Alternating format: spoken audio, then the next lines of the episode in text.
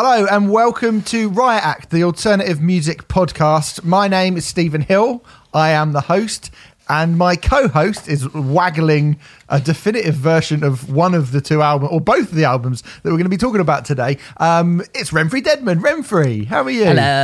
Hello. I'm just trying to show off that I buy music, which means I'm a good person. And all of you who don't buy music are terrible people. This is audio. None of them could see. If I hadn't brought it up, would have meant nothing at all. But you played right into my hands. Steve. I did. Yeah, I've got both of those. By the way, I actually only have the deluxe edition of one of these records. I don't have the deluxe edition of the other record because, as we will get into, I like one of these records a lot more than the other one. But we'll get into that. Fair enough. Hey, guys, guess what's happening right now, right? So basically, we are doing another kind of double classic album series podcast. So if you are a long-term listener, you will know that if you go over to our Patreon page, patreon.com/Riot Act podcast, we have a £5 tier. On that £5 tier, if you pay £5 a month, you get access to a plethora of podcasts regarding some of our favourite albums ever made, ever, where we go into extreme depth.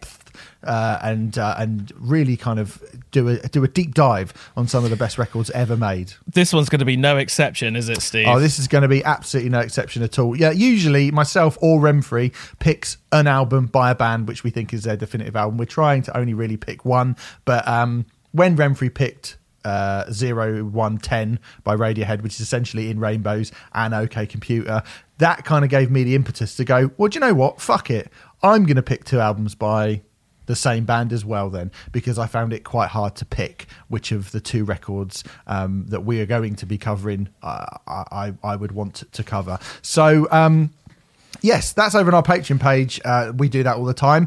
If you're listening to this, part one of this has been given out free because we just think that's a nice thing to do. And part one, what we're going to be talking about today, is about the Manic Street Preachers' 1994 album, The Holy Bible. After that... Back to 1994 again. Back to 1994 again, and then back to 1996 again. Because if you go over to our Patreon page, as I said, patreon.com/Riot Act podcast, you can listen to the second part where we'll be detailing the follow-up record, Everything Must Go. Yes. To haters of the 90s, grow up, and B, we will be doing records that aren't in and around the 90s. You'll just have to forgive us because we are both children of the 90s. But we're both aware that we've been very 90s heavy recently.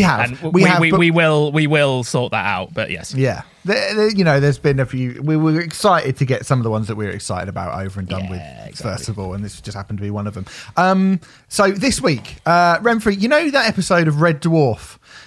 This is quite a niche way to start the podcast for some people, but you know that episode of Red Dwarf where the ship splits into two and all the bad and horrible stuff is on one ship, and then all the kind of niceness and the best stuff and the nice side of everyone is on the other ship?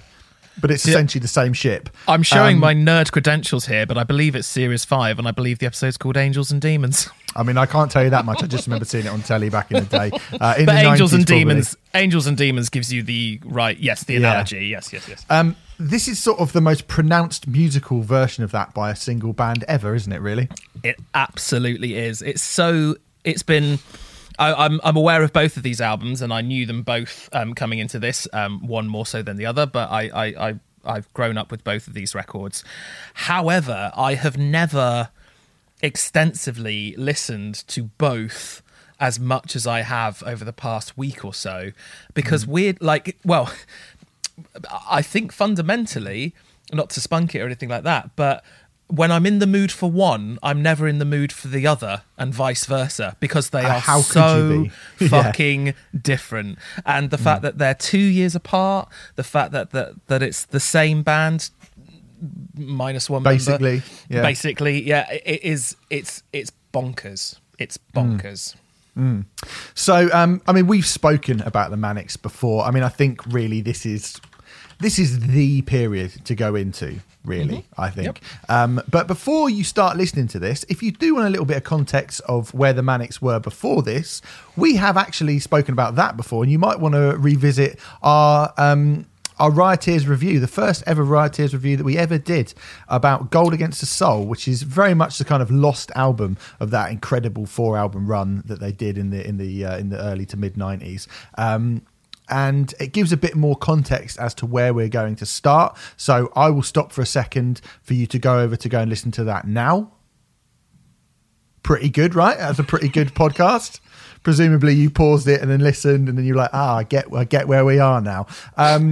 So yeah, I mean, we did talk about the kind of glam years. I think in that podcast I called them agit punk terrorists, and you mentioned how they wanted to sell 16 million copies of their debut album and split up, and that kind of massive bombastic feather boa lipstick and eyeliner and glitter Manic Street Preachers is a very evocative era of the Manics that they've never really been able to shake, even though it only really lasted for one might even argue one album, and neither of these albums really have anything to do with that period of their career at all, even though it all happens in the space of basically 5 years. I think it was such a... I mean, again, I apologise if I'm going in too early on this, but I think a band coming from where they did, a Welsh mining town, being fashionably, at least, inspired by the T-Rexes of the world and so on and so forth, that massive sort of glam movement was probably such a sort of shock to the system, especially for those around them. That's probably why that connotation has stuck. But yes, I think you're absolutely right. I mean, Generation Terrorists. I suppose Richey Edwards kind of always maintained that sort of eyeliner, gloss, glam thing up until his disappearance. Spoiler alert. Mm. Although if you don't know that, it's not really much of a spoiler, is it really? Yeah, come on.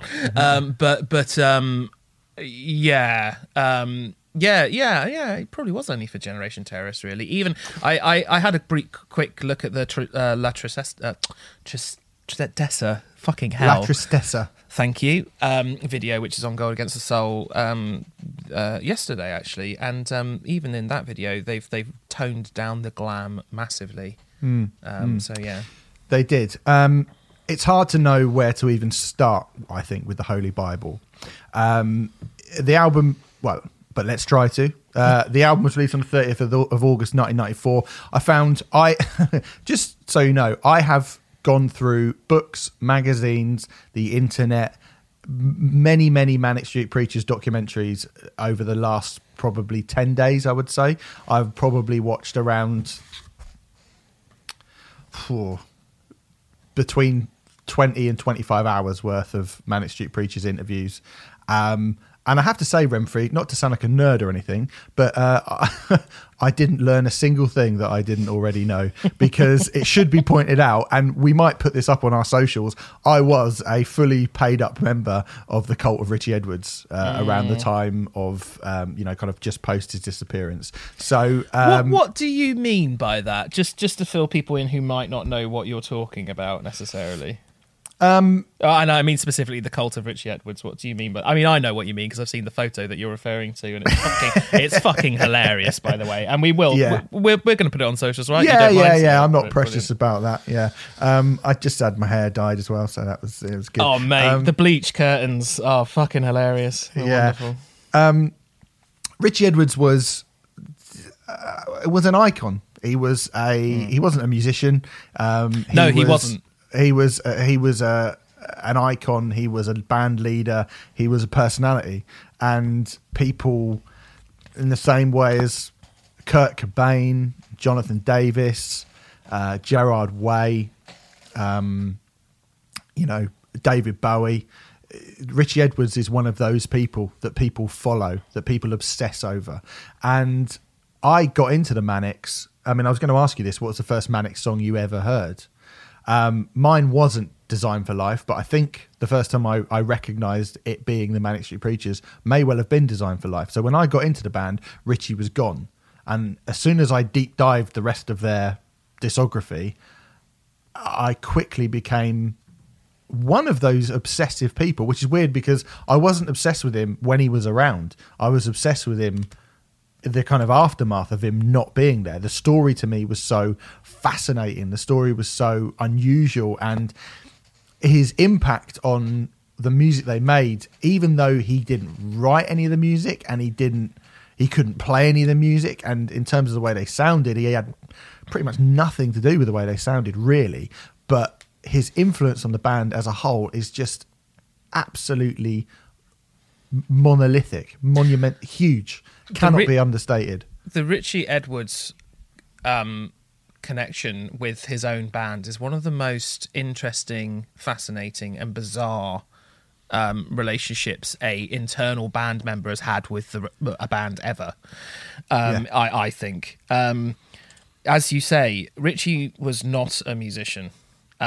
Quite infamously, many of the times that they played, I don't know if this was against his knowledge or if he knew about this or whatever, but his guitar wasn't even plugged in a lot of the time, although so they claim anyway. But he was very much there as a sort of presence and as a walking manifesto. Is that fair to say? He's like Elvis and Colonel Tom Parker all rolled into one. But with no musical ability. And the other weird thing is the other three members of the Manics, I think particularly Nicky Wire, looked up to Richey so much. I mean, they were... the impression I get, and I've not even watched anywhere near as much documentary footage as you have, although I have done a little bit for this, the impression I get, though, is that they... put him on a pedestal almost. Like, they still thought he was so fucking cool. And for that's quite a weird relationship for people in your band to have. Obviously, fans do that sort of thing all the time, but there is an argument to say that the three members of Manic Street Preachers that we know now kind of followed Richey around.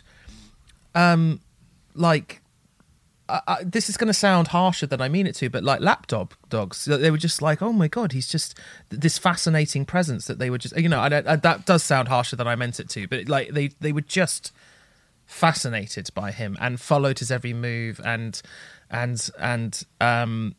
it's a really fascinating dynamic, which is very difficult to kind of interpret because I don't know if there's ever been a dynamic like it before. Like, Richey Edwards isn't a Bez, you know. It's not that at all. It's just, it's a very interesting relationship. To answer your question, Ree, when I first heard Manics, I don't remember, but probably almost certainly A Design for Life, which I just feel like is one of those songs which has just been in my life forever. It hasn't, because it came out when I was 11. It would have been Design for Life. I'm probably one of those people who, for a short period of time, and let's face it, there would have been millions of these people who assumed that Design for Life was the band's debut single, who assumed Everything Must Go was their debut album. For about 6 hours' time, this conversation is, Renfrey. You jump in way. Apologies. Yes. No. But you asked me when I first heard them, and I'm just trying to give the context. Like, I think I would have been one of those people, but then I found out very quickly when I properly became a fan. There were all these allusions to the Manic Street Preachers' favourite band was Guns N' Roses, and we've discussed as a collective, or certainly early on, and we've discussed Guns N' Roses already. It was the first, Use Your Illusion 2 was the first album I chose in this, so that immediately pricked my ears up. I was like, that Design for Life band, like Guns N' Roses. And then I discovered Generation Terrorists and Holy Bible and Gold Against the Soul. So yeah, that's where my journey began with them, yeah. Yeah, I'm actually fairly similar, but we'll talk about that in a little bit. Yes, you're right. The cult of Richey Edwards, which kind of built up through, the fact that he was that photogenic, that he kind of seemed to be, he was the one who did all the interviews. He was this very, very flamboyant, yet quite dark, you watch old interviews with Richey, and whereas some of the other band... particularly early on in the Generation Terrorist era, they seem not nervous or unsure of themselves. They do always seem quite sure of themselves, but Richey speaks with a command and a pace and a tone, which is, he's so assured. And I think he was the assured one. So they were like, well, look, he can do that. There's a quote. And the other thing would just sort of be quiet in the background, wouldn't they, really, for the most part? But yeah, sorry, go on. There's a quote in a Manics documentary called No Manifesto where I think one of their old guitar techs says they said they're going to teach Richey how to play guitar. Richey couldn't play guitar in the same way as a blind person couldn't see. So it's not even like he didn't try or he didn't, want to have a go at playing guitar. He literally just could not fucking play the guitar at all. Which is, again, like I say, it's fascinating how this cult kind of surrounded itself around him. Obviously, the incident at, one of their early shows in Norwich when Radio 1 DJ Steve Lamatt came up and questioned their integrity and, how serious they were as a band. And Richey carved the word, for real into his arm, which is unbelievably graphic. I mean, when I say he carved it in, he really... kind of chopped his arm to pieces. It is a shocking thing to see. Yeah. And Nicky Wire's reaction of, we just thought he was so cool. And James Dean Bradfield, there's another documentary we said, I wish I'd been able to think of that, or I wish I had the guts to do that. Kind of, again, tells you everything you need to know about how they felt about him. They thought he was cut from a completely different cloth to them, even though they were the band. Do you know what I mean? They were absolutely the band. One of the members of the Manics in one of the documentaries I saw said that he had different ingredients to the rest of us, as in he was made from different stuff, and I think that's a really good way to put it. I think it's really, just to pick up on your point, re-guitar and interviews, it seems to me that Richey, this is conjecture to a degree, but I think Richey probably spent... far more time rehearsing what he was going to say in interviews than he did playing guitar. I think that much is obvious. He is a walking soundbite, isn't he?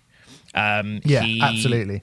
There's an awful lot of things that he wants to say, and I feel like in some of the interviews I've seen with him, regardless of what question he's like, he isn't rude and he does answer the questions, but at the same time, he's got something he wants to say and he's going to find a way to say it, I think is probably fair to say. That's what I picked up from watching those interviews. Yeah, absolutely. Like I said, he is just so focused and so articulate and so just calm in the face of any kind of... questioning at all. Really calm. Really calm. Their publicist... Terry Hall, I want to say. She said that he had books worth of sort of, well, yes, I suppose a manifesto of basically things he wanted to say, and that's what he would be. That was almost his rehearsal. Do you think? Oh, you're pulling a face. Do you not think that's true? No, I do. I'm pulling a face for a different reason because Bonjour's done a shit and it smells. And she's waited like literally 10 minutes into a 6-hour podcast and she's done a shit. And so I'm going to have to clean it up because I can't sit here without smelling. Mate, give me 2 minutes. That's fine. You fucking smelly cat. Oh, dear. One of the documentaries that I watched had Manic Street Preachers publicist Terry Hall, and she mentioned how a lot of the time Richey just seemed to be sitting around writing, but she described it as books worth of sort of rhetoric about his thoughts on the world and what he wanted to say in interviews and so on and so forth. So yeah, I think it's very obvious maybe or clear to say that he was the mouthpiece for the band. I mean, he wrote half the lyrics for the album for Generation Terrorists and Gold Against the Soul and Holy Bible, I believe. And I didn't realise this, I don't think. I didn't realise he wrote all of the lyrics for Holy Bible.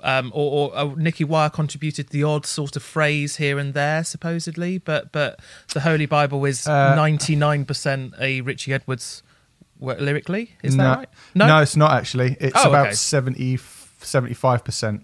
Oh, okay. They always thought it was... I mean, we'll get into this a little bit later, but it was only when the 10th anniversary came along and Nicky started going through his old books. Actually, he said he contributed... a lot of the song titles themselves came from Nicky.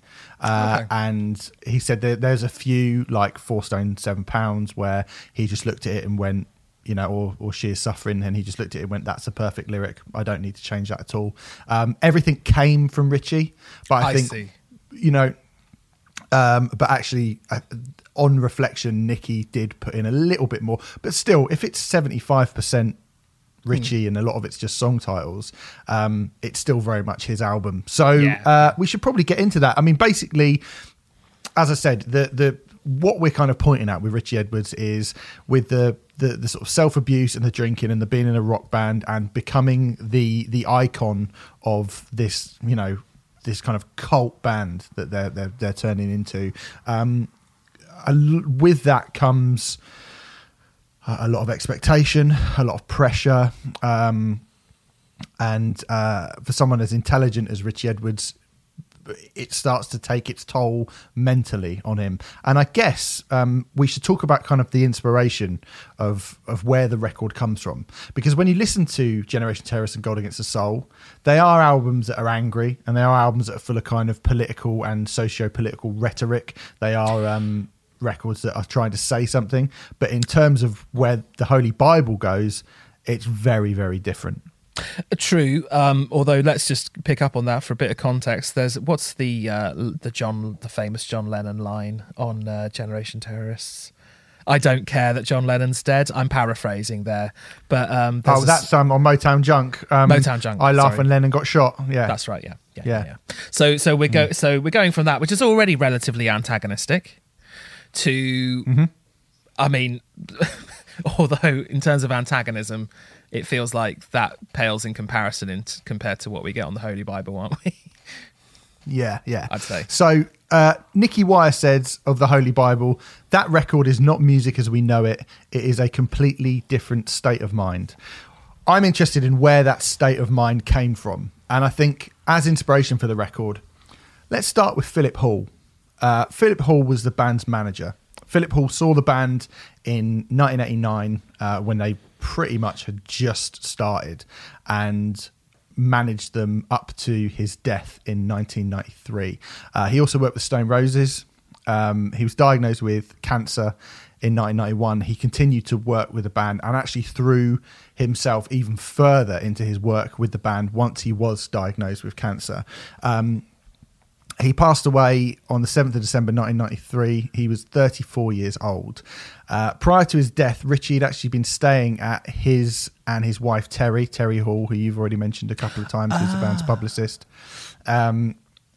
He's been staying at at their home. His problems kind of pre the event of Philip Hall passing away, we've already sort of talked about a bit, from the kind of self-abuse to the drinking to the erratic behaviour.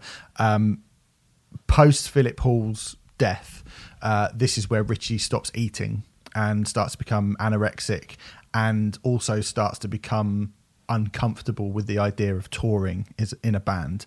I actually found an interview from 1994 that was in HMV magazine, and it was actually an interview that happened a week after the death of Philip Hall. And this is what Richey said. He said, he'd been diagnosed 2 years earlier, but when it happened, it was still a terrible shock to us. We were on tour in Portugal at the time, but we just cancelled everything and flew back. Philip was the first person to really believe in our music. When we started, we'd spend 6 months sending off tapes and letters and constantly hassling people. There'd been a lot of interest, but the classic reply was, we'll see you when you play London. But when Philip called me up, he said, I'm really interested in your lyrics. When you're in London, I'll definitely come down to see you play. I said that we were finding it tough to get a gig. So he said, I'll drive down and come and see you tomorrow. He started getting us gigs. And although we'd still not got a record deal, Philip, who'd recently got married, told us, look, you've got no money. You can live with us. We lived with him for a year in Shepherd's Bush, sleeping in 2 spare bedrooms, the kitchen and the lounge. He was very, very dedicated to us. That's above and beyond. So that is above and beyond. That's not just, oh, you're some guy who worked with us has died. That's not just, oh, the guy who was managing us has died. No. That's someone who believes in you. Mm-hmm. That is someone who, you know, has,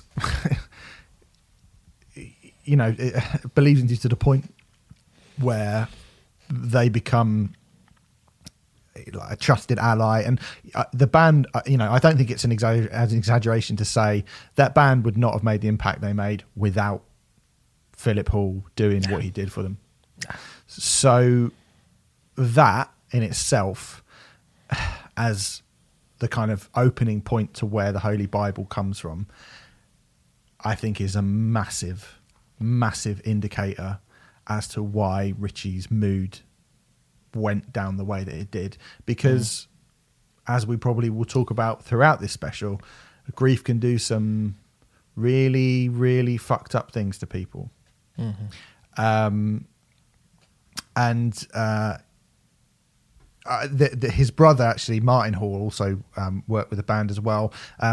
And he said, "We were all a bit frail after losing my brother. And I said to Richey, please don't do anything stupid. He said, no, I'd never do anything like that. It wasn't the making of the album that he found troubling. It was the touring. If people are on a path, it's hard to get them off of that." So I think even, you know, with what people already knew about Richey Edwards, he cuts himself. He's this enigmatic figure who will do whatever it is that he wants to do. He's not the same as everyone else. He's not your normal band member. And then he becomes even more withdrawn. He starts drinking. He doesn't want to go out. He becomes anorexic. He says that he doesn't want to tour. And that is, there are certain people, you know, littered throughout music where you just go, they were always on some sort of path, some sort of crash course to something. Yeah. And it's at this point where I think the path that Richey Edwards takes becomes a one-way street. Do you know what I mean? Impossible to turn around from that. I don't know if you think that's fair. From what I know about it, that sounds accurate to me. Yeah, I mean, obviously I've not gone in on it as much as you have, but it definitely... it's almost as if the beginning of the Holy Bible signaled an inevitability about, I mean, the manner in which, you know, Richey disappeared probably couldn't have been predicted at all, but it probably started a path of inevitable disaster, let's say. Also, the other thing I think that's worth mentioning is the state of the music industry in this time. Now, we're not going to talk too much about what got big in 1994, obviously. Good year for metal, the start of Britpop, the end of grunge. But the big thing really, obviously, you can't get away from, Kurt Cobain's death on the 4th of April 1994. Again, there's a documentary that Terry Hall says there was a darkness that fell over the industry, a general malaise. Now, I wanted to pick up on this because I think the Holy Bible wasn't the only album of dark material that came out that year. You know, post In Utero, we had the Holy Bible, we had the Downward Spiral by Nine Inch Nails, the first Korn album, Jar of Flies by Alice in Chains was released in January, and then Layne Staley went straight into rehab. Wait by the Rollins Band. 1994 is kind of the year, I think, where alternative music went to a very, very dark place. I sorry to interrupt, I'd just like to throw in Vitology there by Pearl Jam. Yep. A, because I'm a massive Pearl Jam fan, but B, just with the Kurt Cobain connection thing. When Kurt died, people were like, okay, Eddie, well, it's your turn to be the saviour. Yeah. You know, and I mean, we'll go into Vitology one day on one of these, but there was some dark shit. It's probably miraculous that Eddie Vedder got out of that alive. Yeah, it really is. And in fact, even going away for alternative music for a minute, there were an awful lot of high-profile deaths in 1994 for very different reasons for people in very different eras. And do you remember in 2016 when people said, oh, the world's coming to an end because all these famous people keep dying? 1994 is a comparable year to that. You've got Kurt Cobain, Christian Paff from Hole, and Harry Nilsson in music died, but also Richard Nixon, the former US president, died that year. Jackie Kennedy Onassis, John F. Kennedy's wife, died that year. Ayrton Senna, the racing car driver. I don't know if you've ever seen Senna, the documentary by Asif Kapadia, which is fucking incredible. I've seen the 3-hour Brazilian cut, and I have absolutely no interest in Formula One whatsoever. And I thought it was one of the best documentaries I've ever seen. It's incredible. Yeah, amazing. And I watched all 3 hours in one go. It's brilliant. Yep. It's an amazing documentary, and, you know, a genuine, legitimate hero in Brazil, in his sort of home country. Bill Hicks, Yes. Died in 1994. Yeah, yeah. The sort of comedic voice of a generation. The footballer Andres Escobar was murdered after 1994 World Cup after scoring an own goal for Colombia. A really horrible, brutal way to die. There's John a fascinating Candy. Documentary on that as well, actually. Yes, it's annoyingly, I can't remember the name of it. It's on Netflix. I'm sure you can Google it. Yeah, it's fascinating. Yeah. The actor John Candy died that year as well. Terry Savalas, who played Kojak, the actor, died as well. John Wayne Gacy and Jeffrey Dahmer, two very high-profile serial killers, died in 1994 as well. And finally, Kevin Carter, the photographer, died in 1994 as well. So for me, it's a year where lots of quite horrible, whatever you're into, be it sport or music or film or television or comedy, serial killers, or just or politics, or just general. I mean, no one's obviously going to be sad about John Wayne Gacy or Jeffrey Dahmer dying, but fact that it brings up how much disgraceful things that they did. Just adds to the general malaise. Yeah, I'm being slightly facetious about that, but then at the same time, I mean, that does play into some of the themes of this record, which we'll get into, I'm sure. Yeah. But you know, obviously there's a problem, particularly in America, of this is more of a Charlie Manson thing, but you know, people putting serial killers on pedestals. We've talked about this with the Natural Born Killers soundtrack and the Natural Born Killers film. That is, in a nutshell, what that film is about. But certainly the Manics cover this on a song in The Holy Bible as well. So yes, which I'm sure we'll get into. They do. I mean, was alternative music before this, was it really that whole thing like, oh, grunge was so depressing? When you look at alternative music, Faith No More, Primus, the Red Hot Chili Peppers, Jane's Addiction, Big Dumb Sex by Soundgarden, R.E.M. Was that depressing music? Before this happened, alternative music was not depressing. Those bands aren't depressing bands. You could pick out odd songs from probably all of those bands. For example, Under the Bridge, Everybody Hurts, just to take Red Hot Chili Peppers and R.E.M. as examples, and do a sort of truncated history and claim that it was all really super dour and depressing. But then you're, you know, on the other side of the coin of those two examples, Funky Monks ain't fucking depressing, mate. Sir Psycho Sexy ain't depressing. Shiny Happy People ain't depressing. What's the Frequency Kenneth ain't depressing, you know. So there is a narrative that can be lazily spun that it was super, super, super depressing. But if you look at the entire era as a whole, nah, rubbish. No, but certainly by 1994, I think that after Kurt passed away, you know, that's when people started to go, this sort of invasion of the mainstream that alternative music had, which was so exciting when Smells Like Teen Spirit blew up, which was so great when we were all heading off to Lollapalooza, you know, which was us winning MTV awards and being on top of the charts and knocking Michael Jackson off the top of the chart. By 1994, the kind of realisation of what that meant to be a mainstream, multi-platinum selling pop star, essentially, I think really began to take its toll on a lot of people. Kurt Cobain would be one of them. Richey Edwards would be another really obvious one as well. But when you look at, you know, what Trent Reznor did, when you look at what happened to Layne Staley, to Scott Weiland, to Shannon Hoon from Blind Melon, to then a couple of years later Bradley Nowell in Sublime, this is the point, I think, where shit starts to get a bit like, not nasty as in people are being nasty, but it all gets a bit like, be careful what you wish for.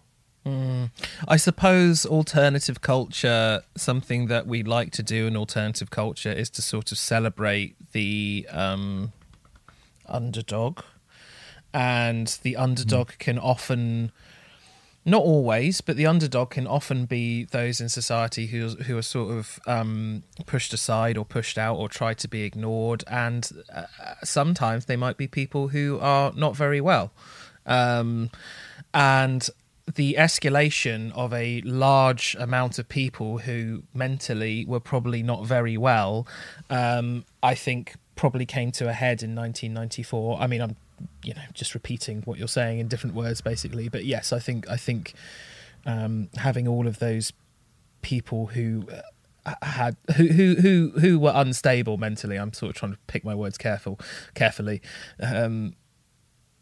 Being put on this pedestal, it almost might have been an inevitability that something like this was going to happen. But yes.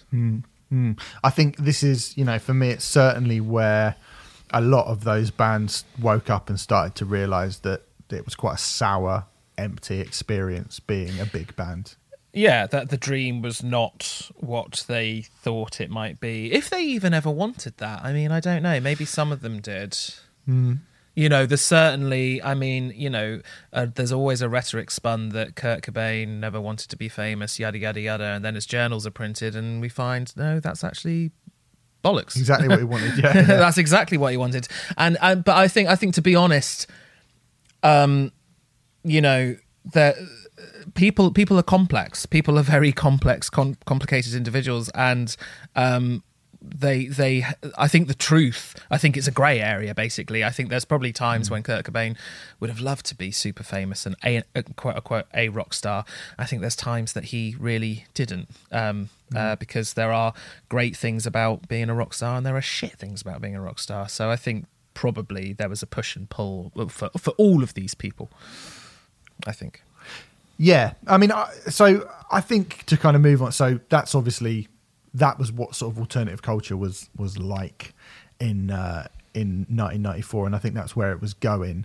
As we said, just to kind of in the general thing, a great year for metal, Far Beyond Driven, and the first Korn record, and Deliverance by Corrosion Conformity. We went through all of these before. Like a really, really great year for metal. The kind of the start of Britpop. You haven't heard us saying this yet, but we've done a special on Park Life by Blur. And when you hear that, we'll put the kind of the whole Britpop story into a bit more context. But really, neither of those things feel particularly relevant for the Holy Bible or for the Manic Street Preachers. Do you know what I adore about the Holy Bible so much? Nothing feels relevant to it. Yeah. It is within a bubble on its own. Even within the Manics discography, it is within this kind of this is a stupid reference, I don't know why it's just come to my mind, but it reminds me of Bubble Boy from Seinfeld. It is just in and of itself. It is just a thing. It's a thing. It exists within its own hemisphere. Almost, it's just it didn't feel influenced by anything else. I was going to say it didn't influence anything else. I mean, it must have. Its influence probably wasn't felt for years and years to come. I mean, certainly the rhetoric. Again, I apologise if I'm spunking this, but the rhetoric for ages was like "Everything Must Go" is the classic, and it feels like the revisionist history has gone to actually Holy Bible's the classic, isn't it? But I don't think Holy Bible was recognised en masse as a classic for decades. For a long fucking time, basically. For a long time. Yeah. A decades might be a bit OTT, but a long time. It may have even been the 10th anniversary edition when people started going, you know what, that is the one, isn't it? Everything Must Go being the kind of mass breakout, I think a lot of people went to that one as the classic. Yeah, I'm wondering if because it was always the one that I was like, oh, the Holy Bible, and we'll get into that in a little bit. I think in terms of the first sort of indicators that this was going to be a very, very different Manics record, and I think the indicator that this record, like you say, in their discography completely stands alone is the look of the band at this point in their career. Feather bows and lipsticks were out, army fatigues and military garb was in. The band referenced sort of Sandinista era, The Clash, as inspiration for that, Echo and the Bunnymen as well. I think it's such a fucking cool look. I love the look. I remember, I hope I'm not spoiling this, but I just remember seeing all of the, I mean, in retrospect, because I didn't see it at the time. I mean, this album came out when I was 9, and Metallica scared the shit out of me when I was 9, let alone this. I wouldn't have been able to stomach this when I was 9 years old. But I remember going back and seeing footage of the band there then, and they look like a totally different band to what a lot of people will recognise as Manic Street Preachers. Yeah. But I read the balaclavas. Like, we have to talk about the balaclavas, surely. We do, absolutely. This, surely a reference to the IRA stuff, which was fairly prominent. Like, that's how I always interpreted. Okay, sort of. So James decided to wear the balaclava for a couple of reasons. The first, you are right, the kind of the juxtaposition as he saw it, as he called it military and paramilitary. The garment was being the symbol of the IRA and sort of terrorists at the time, but also it was a symbol of heroism from sort of the SAS as well. So he liked the juxtaposition that it was very, very extreme, like he said, hero or villain, military and paramilitary. That was one of the reasons that he wore it. The other reason was to kind of distance himself from the very personal lyrical content that Richey wrote, which would make him faceless from it, because he found a lot of the lyrics on the record quite difficult to sing, obviously. And he said it was sort of the first time where he was singing lyrics where he was like, I don't really feel like, because when you're getting lyrics from someone else, you often have to get into a character. So you also have to, sort of play that part. I mean, actually, I spoke to Matt from Trivium recently, and where Paolo, their bass player, has been writing a lot of the lyrics. He's like, it's been interesting for me trying to kind of inhabit, like an actor, somebody else's mind. Yeah. Yeah.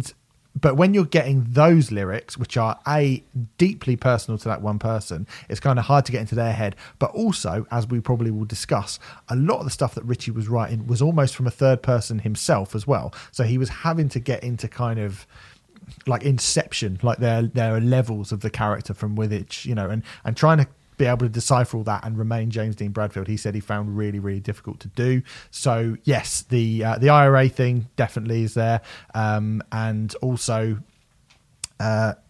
to kind of make himself a bit more faceless. We talked about that with car seat headrests recently as well, didn't we? About putting a mask on, and it sort of, you know, that facelessness making you seem a little bit more confident. We will talk. I mean, we've moved the schedule around a little bit as well, but we will talk about it with Pinkerton and Weezer. I think not like. There are an awful lot of lyrics which people could very easily misinterpret on this record. I feel like it's so dark that the sorts of people who would just willfully misinterpret them probably didn't even bother to listen to this record because it's so fucking probably dark. Probably not. But absolutely. Nicky Wire called the entire look instinctive. He said it was very instinctive. Sean Moore, the band's drummer, said, "We loved it when Echo and the Bunnymen dressed up in army gear. It was a nod to that. We were more Manic Street Army than Manic Street Preachers back then. We went to every army surplus we saw and just picked up bits here and there." James has a great story about buying a sailor suit, and saying he remembers when Sean bought his United Nations cap as well. And he was like, we just wanted it to be this massive mix of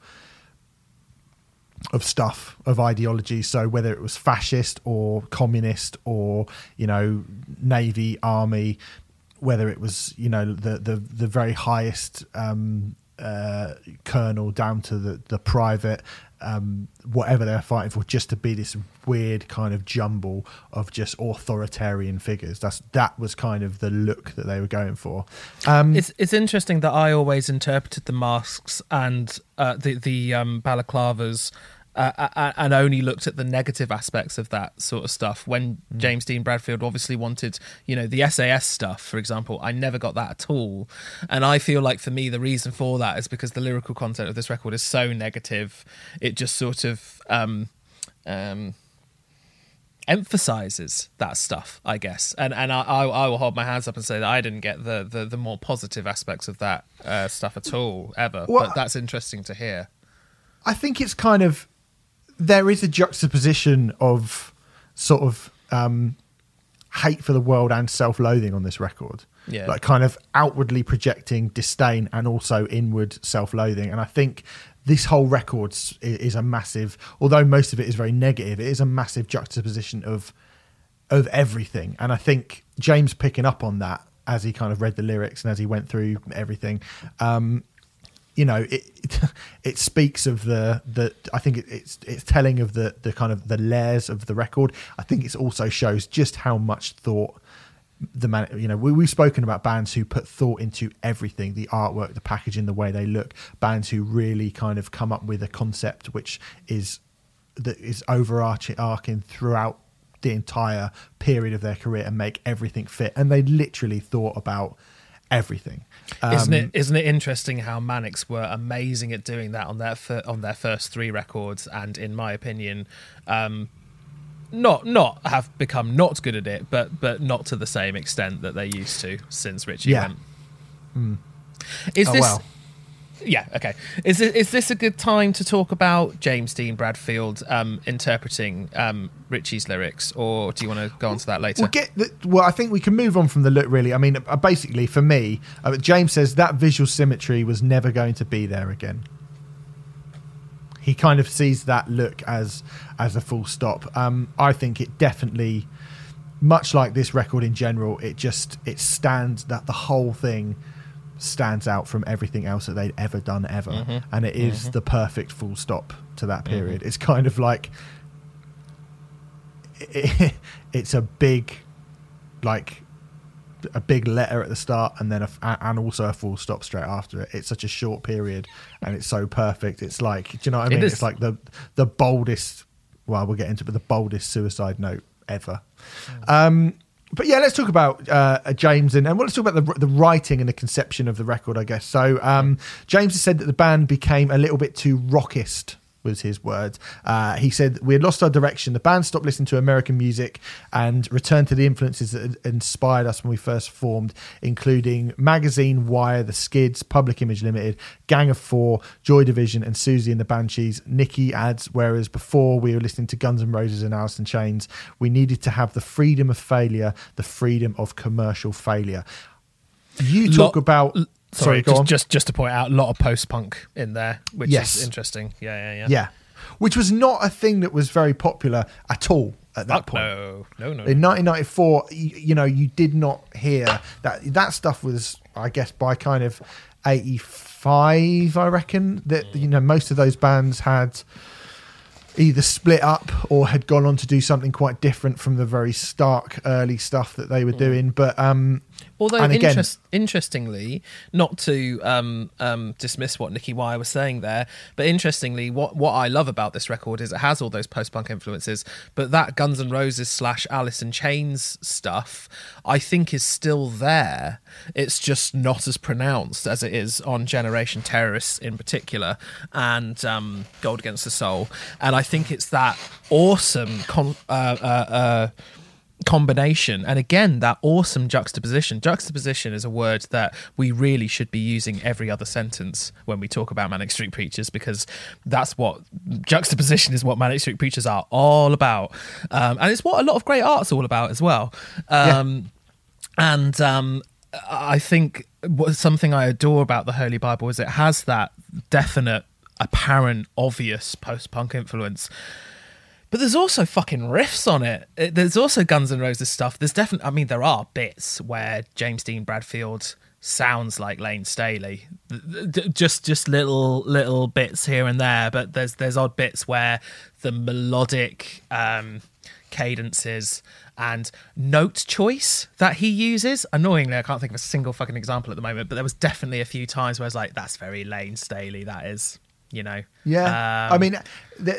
found a quote from Richey Edwards, who said they wanted to make a mixture of Screamadelica by Primal Scream and Pantera.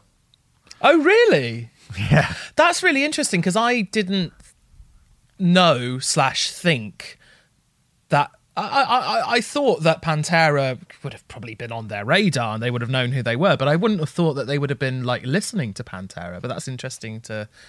Maybe they were, maybe they weren't. I don't know, but that's interesting that they'd say that. I didn't think. I don't listen to this record because this is an example of a heavy record and a dark record, but it ain't metal, is it? I don't hear any metal influence on this album at all. Is that fair? No, I don't really. No. So the Pantera, that's an interesting thing for him to say. Because I mean, they threw in so many. They threw in so many different references from all over the place. I mean, I suppose that's probably where we should go next in terms of like. So as I said, both Nicky Wire and James Dean Bradfield have gone on record to say that Richey wrote between 70 to 75% of the lyrics on the record. It took Nicky, as I said, about 10 years to realise this when he went through some of his old lyric books. So he actually went through some of his old lyric books for the 10th anniversary, and he previously only believed that he had contributed a couple of song titles. I think that 99%. I think that's where my misunderstanding came earlier in this episode, because the documentary I got that from was from the This Is My Truth era, and Nicky actually says there that it's almost entirely Richey's record, but obviously he was wrong on that. Yeah. Yeah. But he does say that pretty soon it was obvious that Richey's creative flow was far outstripping mine. So you know, the band usually would kind of work together and they would sort of sit down and write, and they would sort of create stuff, you know, with the couple of them writing lyrics together, and then the band going away and Sean and James kind of putting music to it, and then they're all coming back together and da, da, da. Whereas in this point, Richey would just come in one day and hand them this massive dossier. And, you know, Nicky himself was saying that he was reading like 5 books a week. And Nicky was like, you know, the references he was coming up with were things that I'd never even heard of before.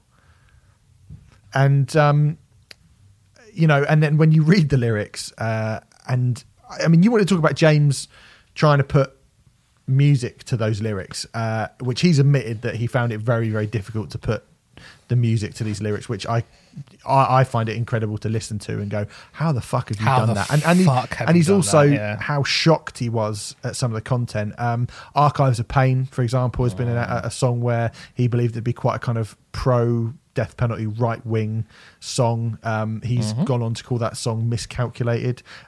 He says, I remember getting lyrics like yes and thinking, you crazy fucker. I wouldn't say they shocked me, they just surprised me. They were very voyeuristic and personal. Archives of Pain, James had to try and find a way to inhabit that character, and he said the only way he could do that is by thinking of people continually using religion as a crutch for when they don't get justice. So there's a quote that says, now we've evolved, religion is useless, but if there's no punishment from society, then people go back to religion to get resolution. And he felt like that's the only, unless he kept that idea in his head, he couldn't sing those words. You know, I mean, yeah, how James Dean Bradfield got these lyrics and turned them into anything approaching a song is one of music's great mysteries. I think there's a, I'm sure you've read this in your research, but there's a brilliant article on The Ringer, which I hadn't even heard of before. But if all of the journalism on The Ringer is as good as this, then I'll be looking at it a lot more about the 25th anniversary of the Holy Bible. And I'll probably be quoting from this article a lot because it's a great, great article. But there's one part where it says, if there's ever a vote on rock's greatest ventriloquists, James Dean Bradfield deserves consideration for the top spot. I mean, the manner in which I still find it astonishing that James Dean Bradfield doesn't write any lyrics. Or certainly wasn't around this period. I don't know if that's changed since then. I don't think he does. He is. It's amazing how well he manages to interpret this stuff and make it his own. And especially when you consider some of the content of this record, it's doubly impressive. And also the sort of the stream of conscious kind of... Richey Edwards clearly had a lot of ideas that he wanted to get out, you know. Another part of that article, and I think this is a really, really good point, it's talking about Archives of Pain in particular, but I think you could say this of the record as a whole. The direct provocations of a song like Archives of Pain are disarmingly articulate without necessarily being intellectually cognant. And I think Yeah, that's exactly right, isn't it? You can hear that there's clearly a very intelligent, well-read man behind these lyrics who's thought about this stuff a lot, but a lot of it is rather unintelligible. Mm. And I think sometimes that is a criticism that the Manics get, and it's one that I understand. I do understand that criticism, to be fair. Yeah. But I think when you look at the sheer wealth of stuff that James Dean Bradfield was probably given, I think it is absolutely astonishing that he manages. I mean, taking a song like Yes, we've discussed before, we talk all the time. Fiona Apple's a recent example, Weezer. I mean, there's so many times where we talk about the juxtaposition between happy music and really dark, dark, dark lyrics. Isn't the Holy Bible the pinnacle of that? Because, I mean, to describe the music as happy might be a little too OTT, but a song like Yes, for example, doesn't... I mean, the riff is... It's quite... The riff is quite jolly. You could interpret it as jolly, and yet the lyrics... I mean... You want a boy, so tear off his cock, tie his hair in bunches, fuck him, call him Rita if you want. I mean, yeah. Fuck. That's the opening song and a single as well. Yeah. I mean, we'll talk about Yes. Cunt is the third word on this album. Yeah. No, the fourth word on this album. It's fucking ridiculous. It's absurd. Sorry. There's actually a quote from James who said, when it became apparent that Yes was being sort of potentially going to be a single, yeah. They were like, can we get some sort of radio edit for it and take the word cunt out of it? And James said, we did not consider taking the word cunt out of it. We didn't want to change it to dumb bastards or dumb whatever.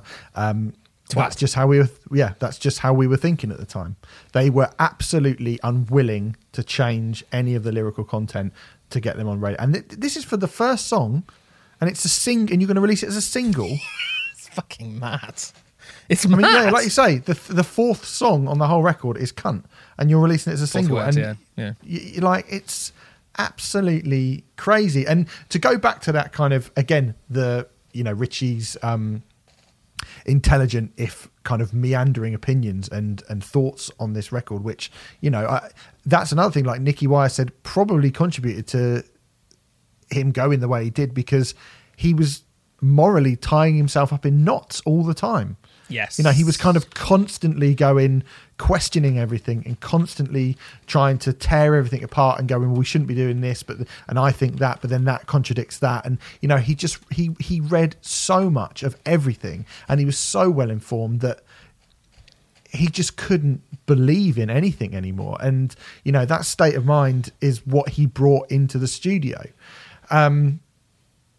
It's interesting as well how Richey uses... Yes is kind of...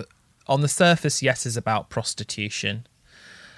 And it is about prostitution, but it's also about him. It's an analogy for him, how he felt he was prostituting himself, isn't it? Yes, that's right, yeah.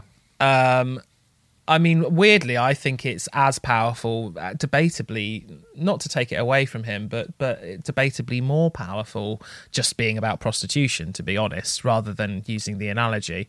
It feels, using it as I don't know, I feel more sorry for the prostitutes that he's talking... I'm sorry, I keep using that word, prostitute. For the sex workers that he's talking about, rather than him in this case, especially people, there are people who will have their sex torn away from them because, you could get more money that way. At a very young age. Yeah. Yeah. At a very young age. I mean, in these plague streets of pity, you can buy anything for £200. Anyone can conceive a god on radio. He's a boy, you want a girl, so chop off his cock, tie his hair in bunches, fuck him, call him Rita if you want. I eat and I dress and I wash and I can still say thank you, puking, shaking, sinking. I still stand for old ladies. Can't shout, can't scream, hurt myself to get pain out. Yeah. There's it's a lot all of there. That we're going to go through, mate. I mean, it really is. And that's the first song which I wanted to release as a single. That's the first song, yeah. So, the samples. We need to talk about the samples on this song. I mean, the first thing you hear on this record is, I mean, I hope / assume it's taken from a fictional film or something. No, but it's the not. First is it? Oh my God! It's right? Okay. Well, it's a pimp saying you can buy her. This one's here. This one's here. This one's here. And this one's here. Everything's for sale. And so then, it's from a 1993 documentary called Hookers, Hustlers, Pimps and Their Johns, which is about the prostitution trade. Right. And then and what about that last sample? Because that's even worse. I think the last one, I can't find that actually. I don't know. Sorry, that's one of the few things I don't know. The sampled outro is $2 you rub her tits, $3 you rub her ass, $5 you can play with her pussy, or you can lick her tits. Choice is yours. Yeah, it's from the same. It's all from the same thing. I don't even know where to go with that. Yeah, yeah, it's not nice.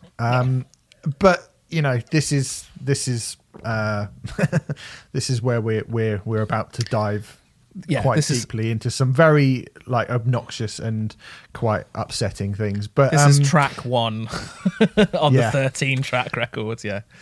So the band to record went into the very tiny Soundspace studio in Cardiff. Nicky Wire said at the time that they shouldn't use everything at their disposal.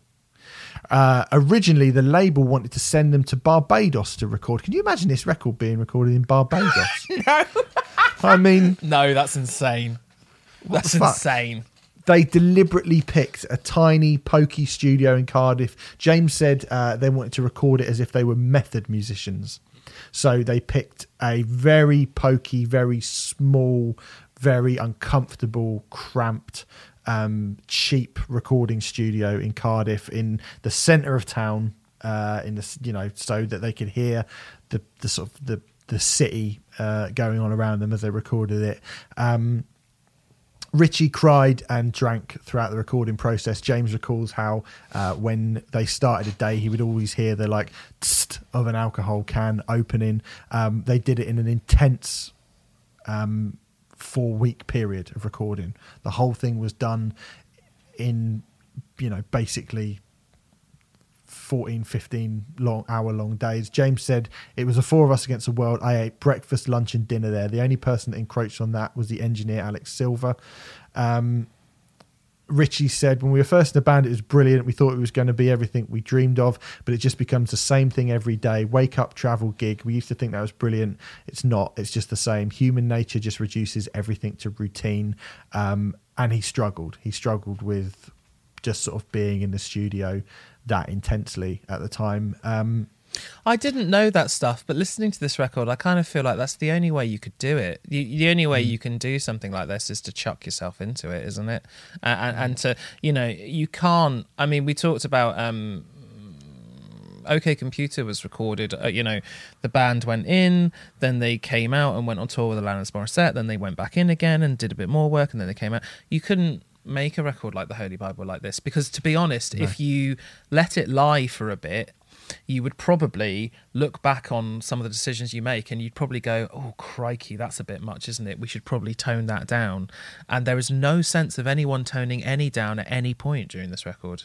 No, and I think you'd start to second guess yourself if you took yourself out of that situation and looked at it. And I'm not saying that as a criticism. I think that is actually part of why it's so brilliant. But I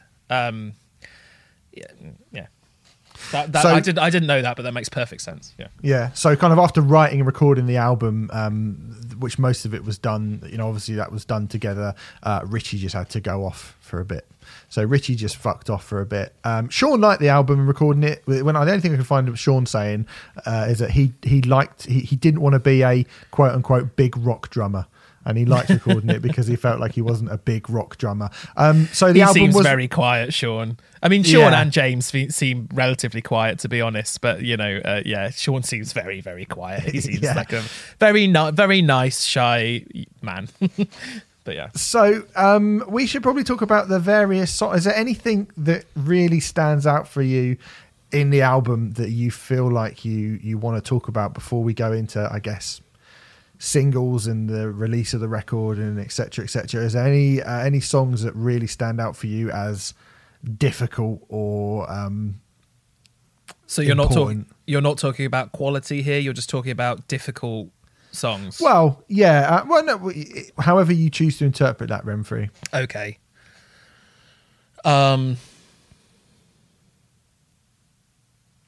I think the most oppressive song on the album, maybe because the music mirrors the oppressiveness, is probably The Intense Humming of Evil, mm-hmm. which is one of the most oppressive, difficult to listen to songs I've ever heard in my life. That was a terribly constructed sentence. Apologies for that, but you know what I mean. We'll get into this later, but there's a British mix and an American mix of this album, and to make comparisons, I A-B'd each track, so basically listened to the British version of Yes, then the American version of Yes, and the British version of If America... I can't be bothered to say that title because it's really long, then the American version. The 12 or 13 minutes of listening to... the UK mix of The Intense Humming of Evil, followed immediately by the American mix of The Intense Humming of Evil, is one of the most difficult 13 minutes of listening to music I've ever had in my 35 years on this planet. It's so oppressive. Yeah, it really is, yeah. To the point where I almost don't like it, yeah, if I'm totally honest. It's the hardest song sonically to listen to on the record, definitely. Yeah. It's probably the closest they get to Joy Division at their most destructive, I think. It's way more powerful than anything Joy Division did, in my opinion. I mean, that's probably because I'm not a Joy Division fan, but I think it's fucking so oppressive is just the word. It's just beyond beyond dour, and it's just ugh.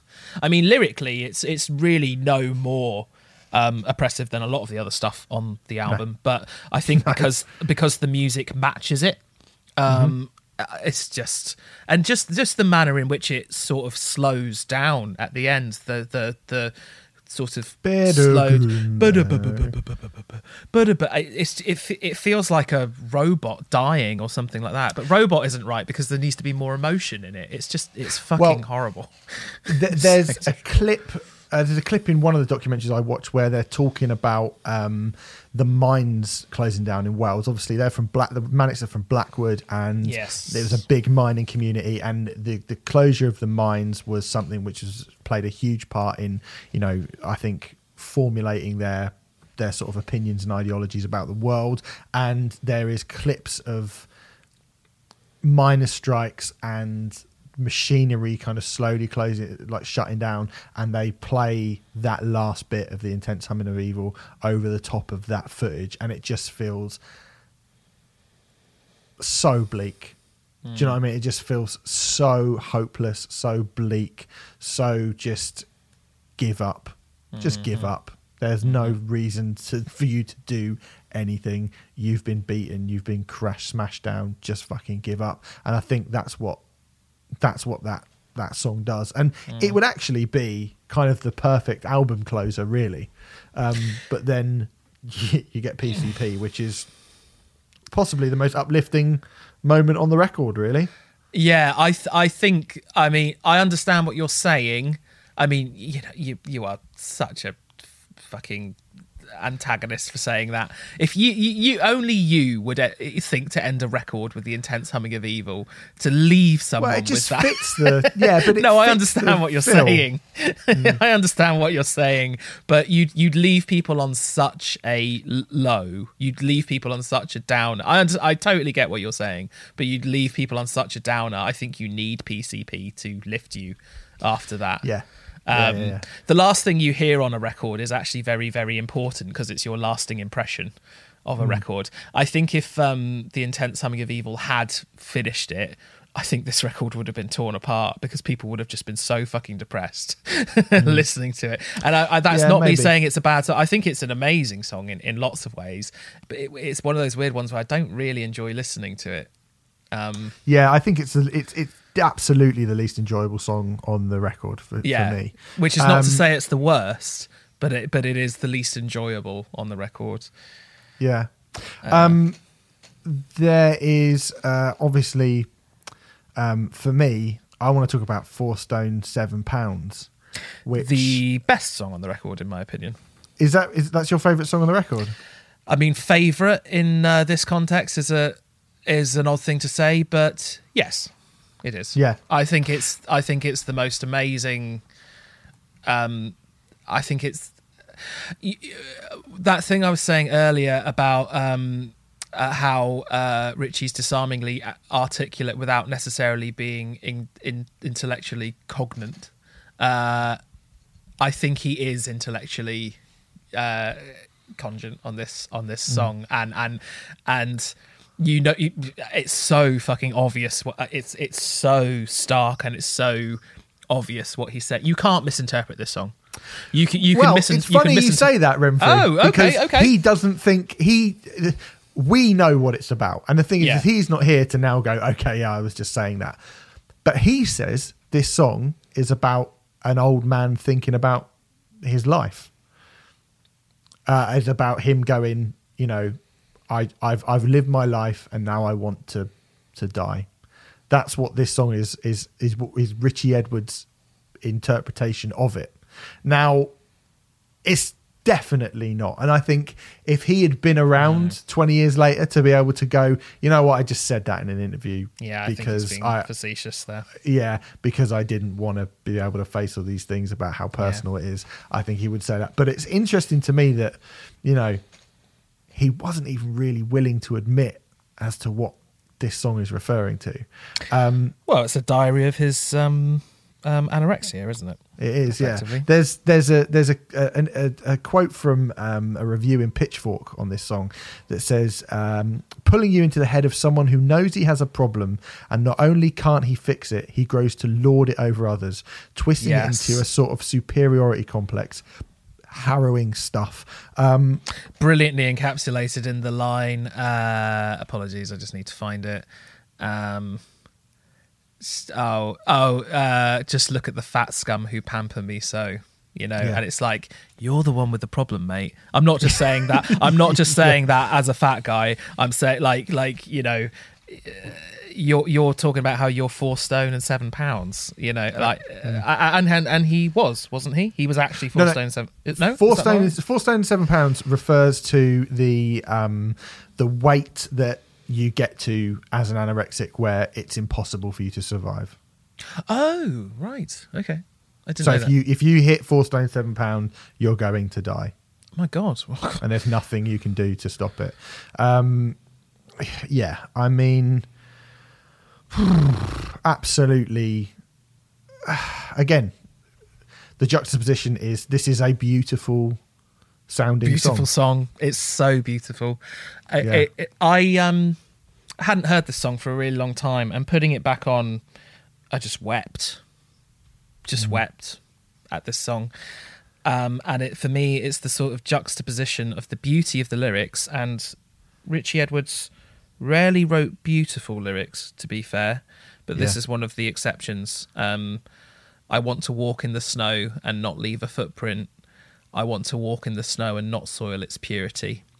There's something really beautiful and poetic about that, but then at the same time you're talking about being anorexic. It's just stomach collapse. Stomach collapse at 5. Lift up my skirt. My sex is gone. You know, it's just so. It's really powerful. It's really powerful and incredibly brutal, and yeah, I mean, again, you know, the juxtaposition of making something so sort of soft and fragile out of something so utterly fucking harrowing is why this record is so great.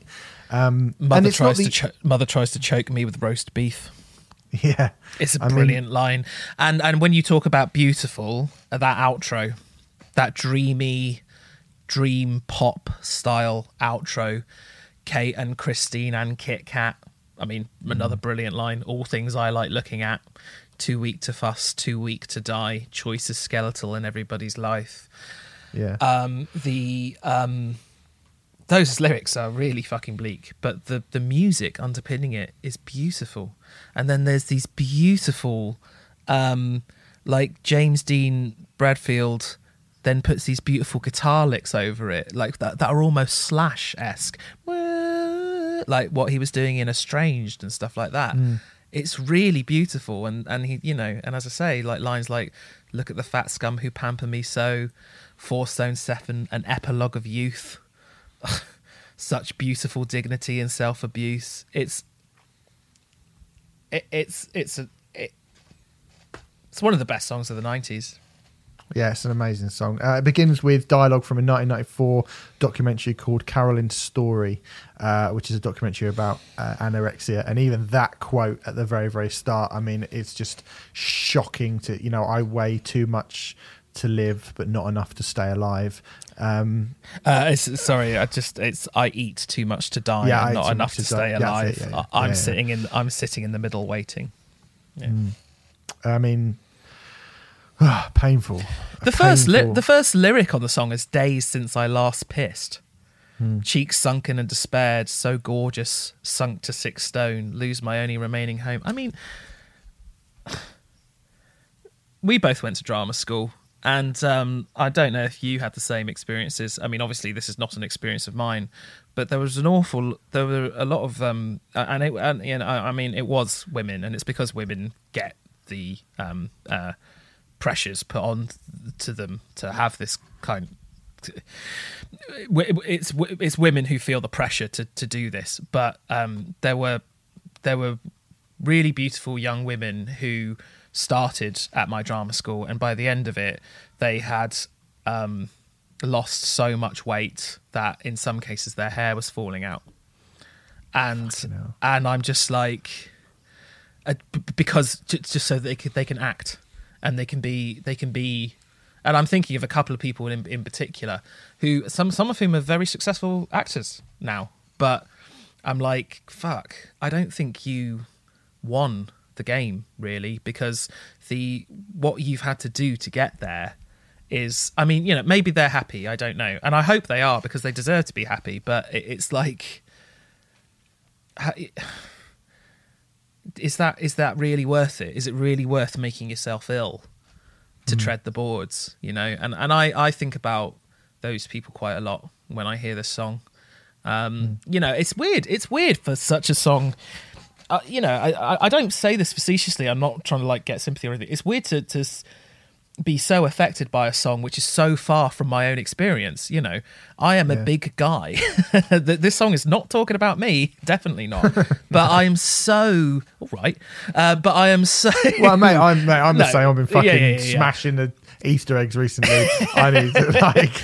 But I'm just so. Affected by the song. I'm so affected by it, and yet it's not an experience that I can relate to at all. I think the power of that is amazing. This song is incredible. It's incredible. Yeah, when I first got this record, it was one where I almost didn't want to really listen to it, because once I realised what it was, I was like, oh no, I'm not really sure I want to hear this. You know, it became one of those songs like Daddy by Korn, where I was like, all right, I've heard it now and I don't need to hear it again. It became like, I mean, we spoke about the entirety of Caligula by Lingua Ignota, and I'm just like, I still haven't gone back to that. It became a song that I respected, but I didn't want to hear. And as much as, you know, this record is so bleak and so full of, you know, loathing. I've never found it difficult to listen to.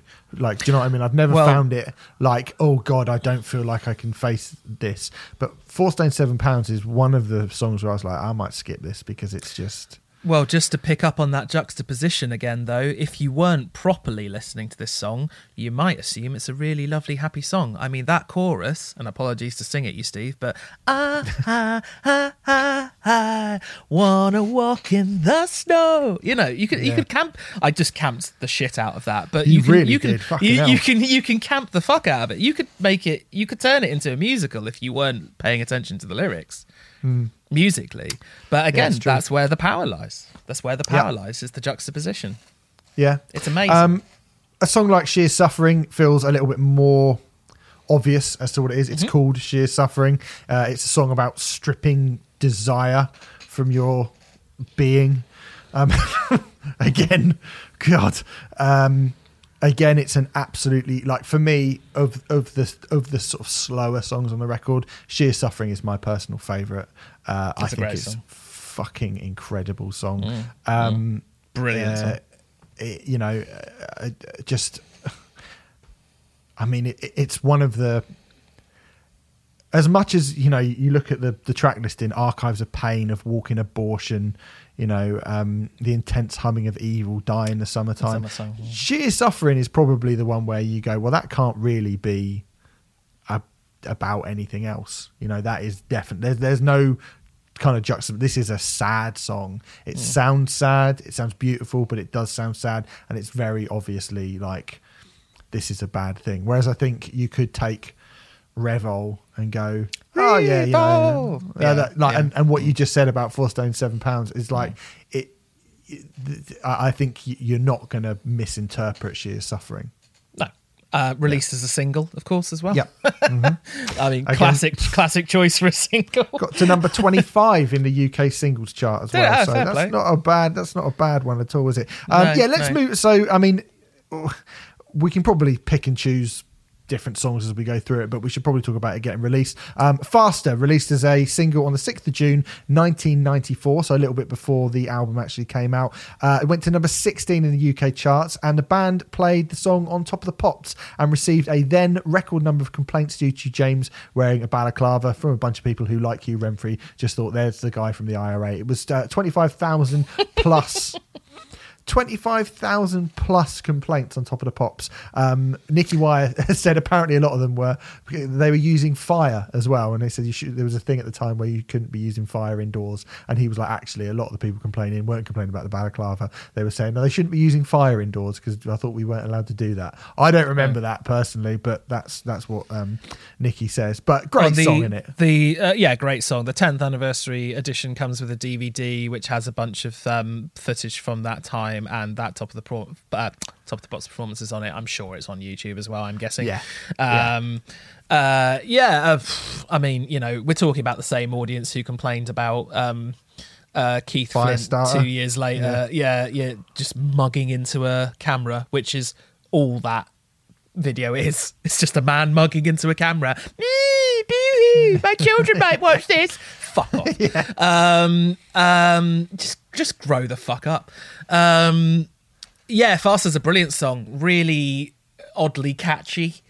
The way that James spits the lyrics on this song is so interesting. I am an architect. Yes. You know, really interesting delivery on the record. Well, apparently that's because he thought it was kind of emotionless. So he wanted to kind of show how, like, apparently, according to Richey, this is a song about self-abuse. Okay. I always thought of it as a kind of power anthem, a sort of dictatorship fantasy is what I always kind of thought it was. Same. But apparently not. But I mean, fuck it. Like, it's become, even when, and there was a period around the kind of Lifeblood, Know Your Enemy period where the Manics really disowned this record, which we'll probably talk about a little bit later. But, I remember Nicky Wire going, I'm never playing fucking Revol ever again. And all the people who come along and you, where you're like, fuck off, we're not, it's over, we're not doing it, we hate it, we hate the record. A bit like Rivers Cuomo with Pinkerton, which you haven't heard yet, us just talking about that, but we do. And they're really like, we just don't identify with it anymore, we don't want to do it, like, no. For a few years, and even during that time they would still play Faster. Yeah, yeah. Oh, that's interesting.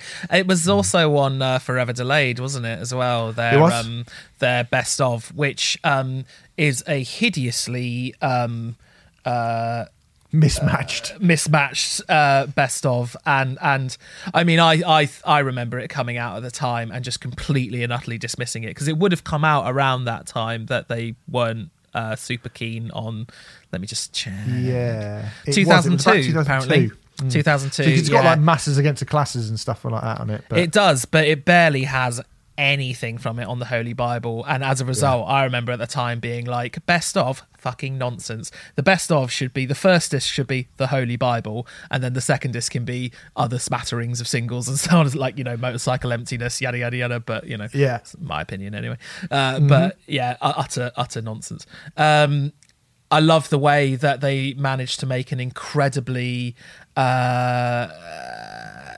catchy hook out of "So damn easy to cave in, man kills everything."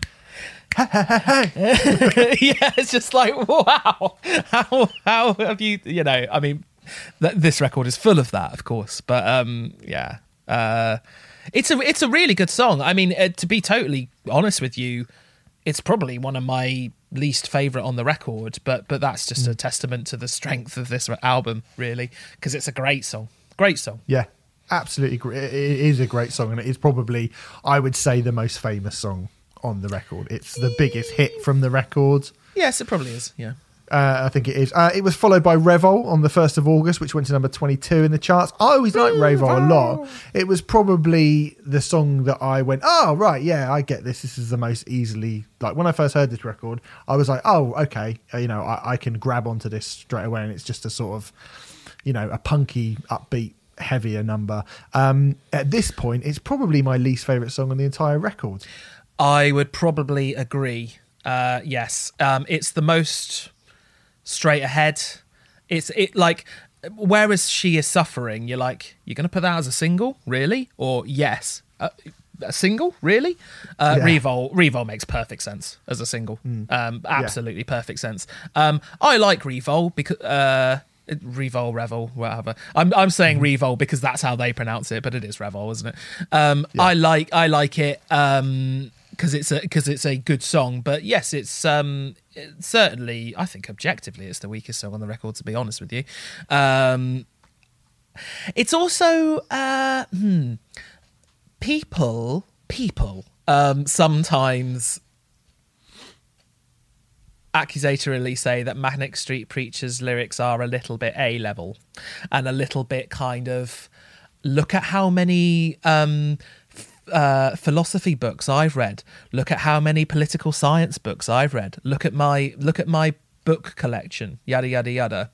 And a lot of the time I do think that is a very surface criticism, and just the sort of criticism that of like, well, you've not really looked into the band properly, have you? Revol is basically just a list of like those sorts of people, though, isn't it? And it's one of the times where I find it difficult to defend that. Yeah. Or are you going to tell me that it has an amazing meaning that I've totally missed? No. Well, I don't know why they're there, but apparently it's the song is meant to be about... I mean, Nicky Wire says he doesn't know what the song's about, but Richey Edwards apparently has said it's a song about him, his inability to hold down a relationship. What? Yeah. All right. Revol is right. Lover spelt backwards. Oh, okay, yeah. And so it's basically a bunch of kind of famous political figures, and then something to do with their sex life. Yeah. It's not a great... I mean, I think it's the worst song on the record. Personally. It's probably... And it's still catchy and quite good, but yeah. Yes.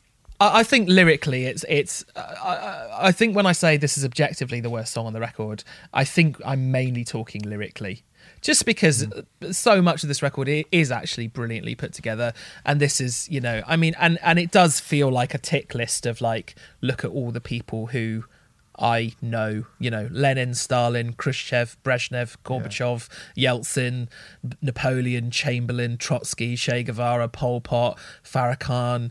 It is a little bit like, look at how much I know about stuff, and I'm just like, fine, whatever. But you know, but musically, it's still a fucking great song, and on the record, like, you really need it at that point. It's sandwiched in between Archives of Pain and 4 Stone 7 Pounds, so it's you need 3 minutes something of like that. You do. So you're picking 4 Stone 7 Pounds as your favourite song on the record, Renfrey? Yes, that's fair enough. I'm gonna pick my favourite song on the record.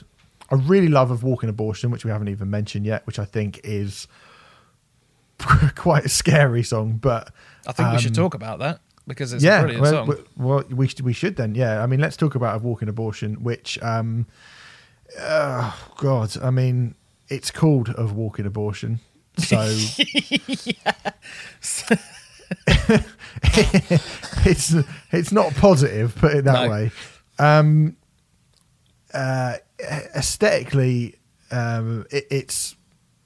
it's one of the more aggressive, and I guess kind of one of the most instant songs on the record in terms of you can shout that chorus along the first time you've heard it.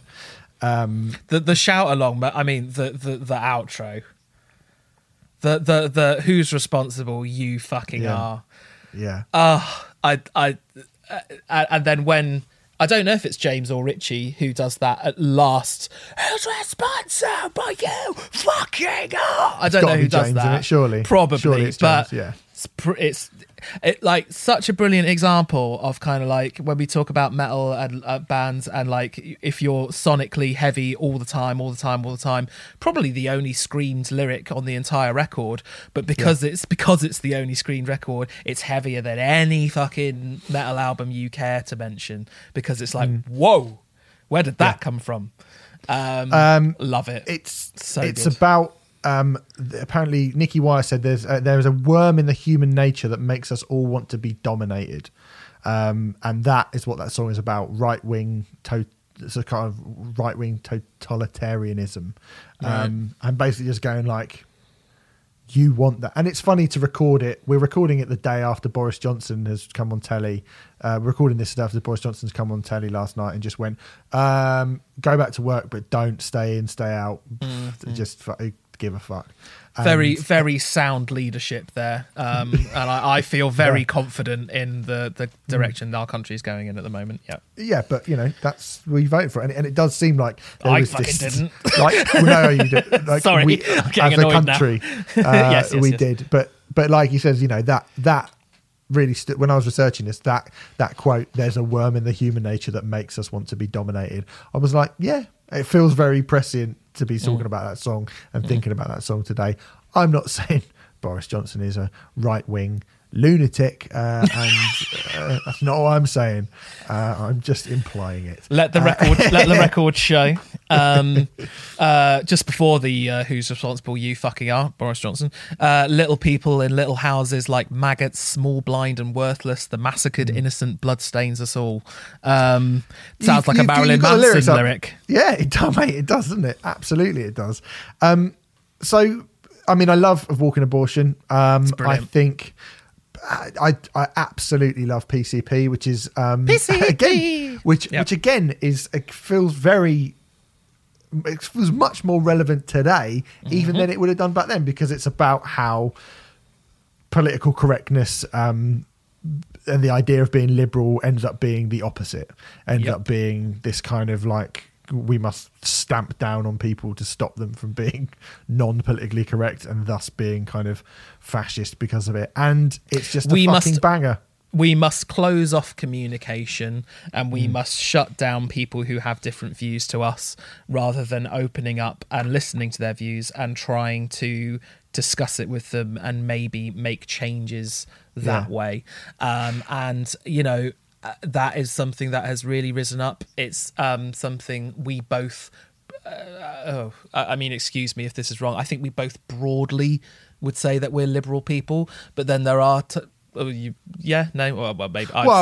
don't know what that even fucking means anymore, to be honest. These days, it is difficult to tell. But then there are times where people who view themselves as liberal, you're just embarrassed by them trying to shut everyone down and who doesn't agree with them, and that's not the way you make progress. You make progress by opening channels of communication, not shutting them down.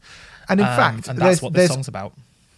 There's actually something that has come up recently, which is a really, really... Sorry to go off on this. There's a slight tangent when we've got a lot to talk about with this album anyway. But there's a feature in the current issue of Metal Hammer as we speak, which is in May 2020. And it's an interview with Nurgle, speaking about Me and That Man.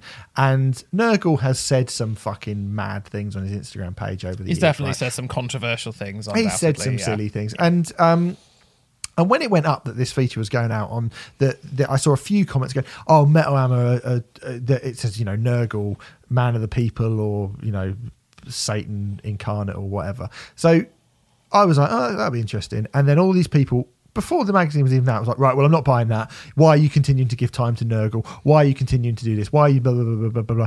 If you read the piece, rather than just being a kind of,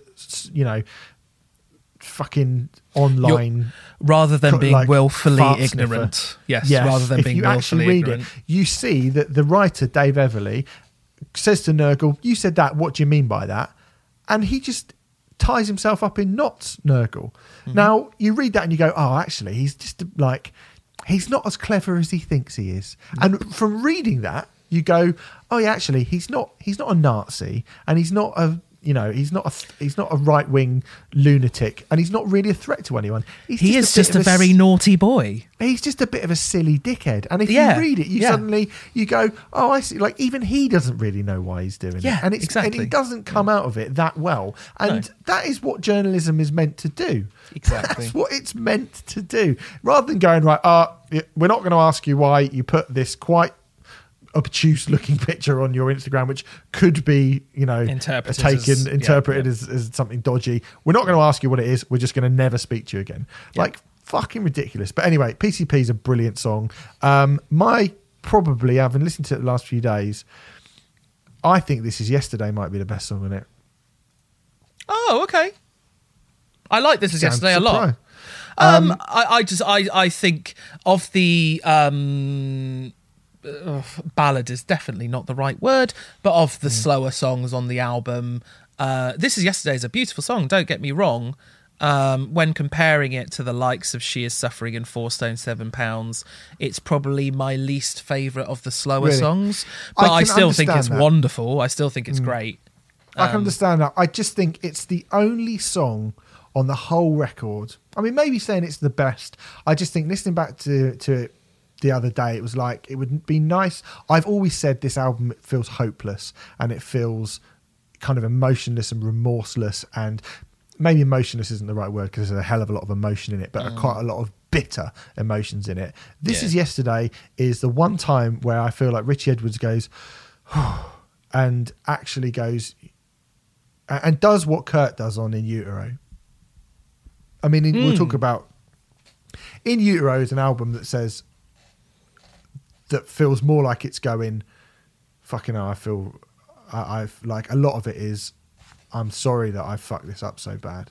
And I wish that I could go back to having not done this. A lot of In Utero covers that idea on stuff like All Apologies and The Heart-Shaped Box and all these, the sort of the more, again, you don't want to use the word ballad, but the less... sort of caustic songs, the slower songs. This Is Yesterday is the only one I think that taps into that. So much of this is, like I say, caustic and acidic and hate filled, and This Is Yesterday isn't. It's sort of where he feels a little bit sorry for himself for a minute. It's one of the few songs where he points to himself and he goes, I fucked up. Yes, you know what? I've never considered that. And looking at the lyrics now, I stare at the sky and it leaves me blind. I close my eyes and this is yesterday.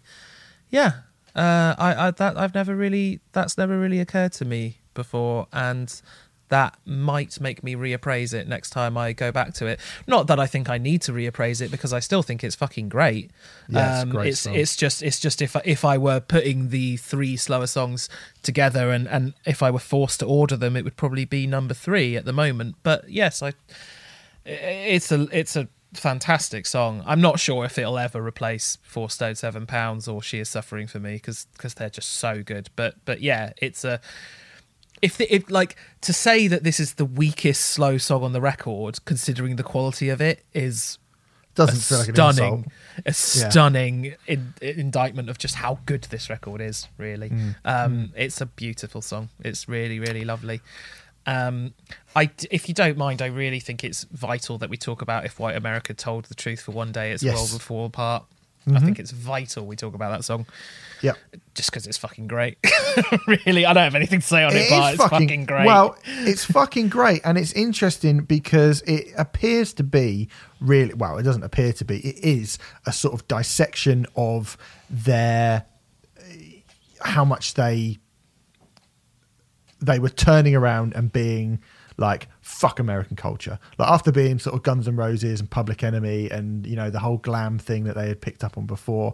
And now this sort of... It's funny how, you know, we talk about Britpop and how Britpop was like, fuck America, Britain's great. And actually, this does that with Public Image Limited and The Cure and Gang of Four. And it's not taking the Kinks and The Who and the Beatles like... Britpop was. It's taking something completely, it's taking a different influence, but it is still going, no, we need to kind of reclaim our Britishness. Whereas you know, although Nicky Wire has said that If White America is not a completely anti-American song, but it was about the most empty culture in the world dominating the rest of the world.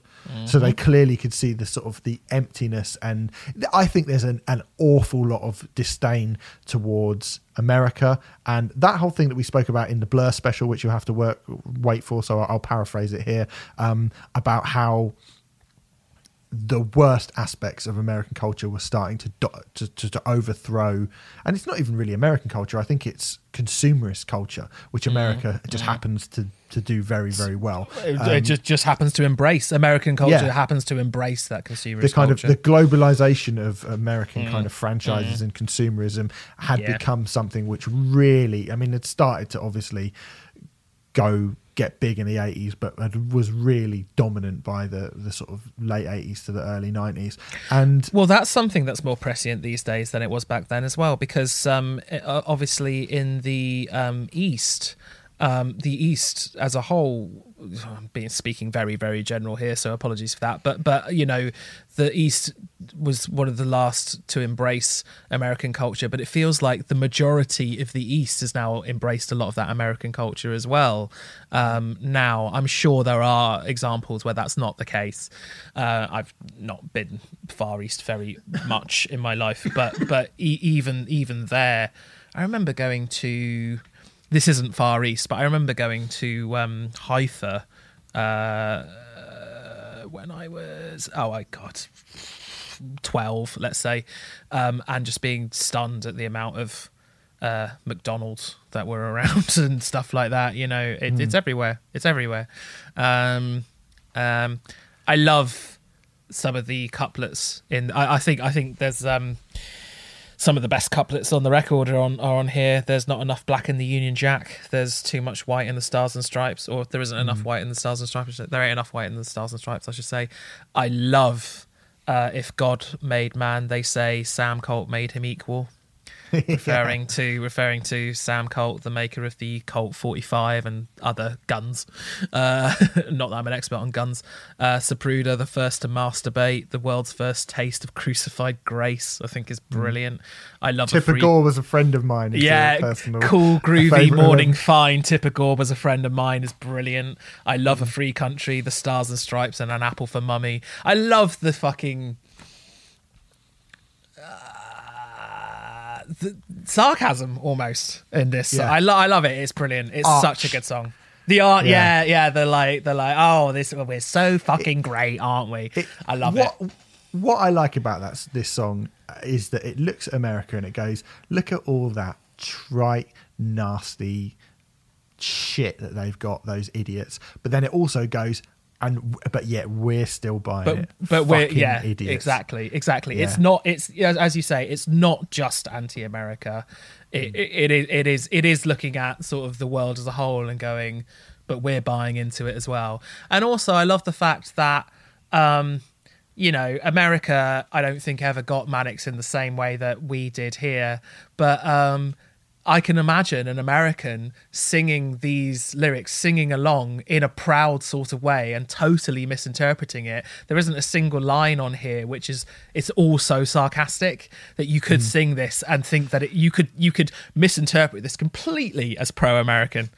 It could almost be sung as the new American national anthem.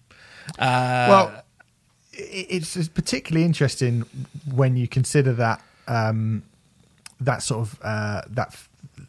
interpretation of America. I mean, when we get to the next part, when we start talking about Everything Must Go and the mentions to America and the way America is spoken about on Everything Must Go, is I think just using that as a juxtaposition between those two albums is as telling as pretty much anything. But that is for a few hours' time, so do come back for that. But yes, I mean, that's pretty much most of the songs, if not all of the songs on the record. It's not quite all of the songs, but I feel like we could do all of them, but we probably should move on. Yeah, we should probably move on. It feels bad not to cover Mausoleum or Die in the Summertime in detail, particularly, but yeah, we should probably move on. Yeah. So the album was released on the 30th of August 1994. It peaked at number 6 on the UK album chart. It has now, at time of recording, sold 600,000 copies. That is 100,000 copies in the UK. The only other country that it charted is in Japan, where it reached number 50. So The Enemy gave it 9 out of 10. It said, in fact, this is almost a case of savagery over content. Strip away the mutilation, the hospitalization, the prostitution, the sneers, the rumors, and Richey himself, and you're left with an exhausting, aggressive stab at the kind of crunching spittle-orama perfected by, say, Compulsion. Do you remember Compulsion? They're quite good. I don't, an Irish punk band who all used to dye their hair sort of Duracell battery orange.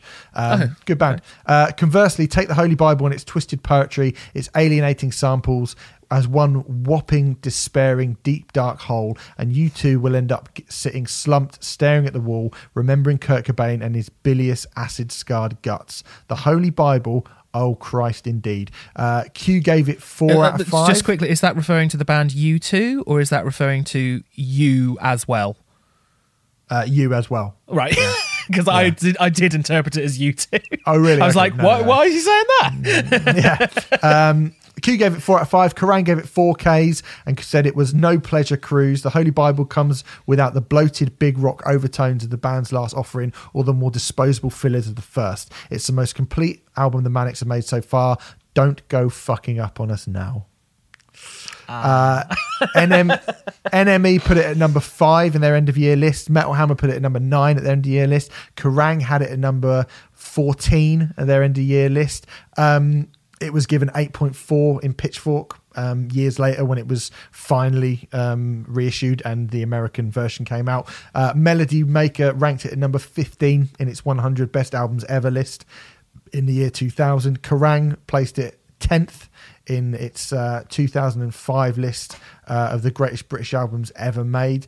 Q ranked it number 18 in a list of the greatest albums ever in 2003. And The Enemy ranked it at number 1 on the darkest albums ever in 2011. And it was number 44 on their list of the greatest albums ever made in 2013. So overall, I do feel like it was well received, I think.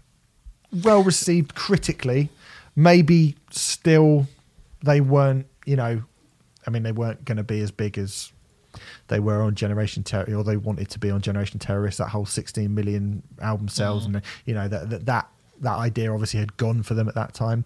I think back to Nicky saying, we needed the freedom of commercial failure, and although this album sold 600,000 copies,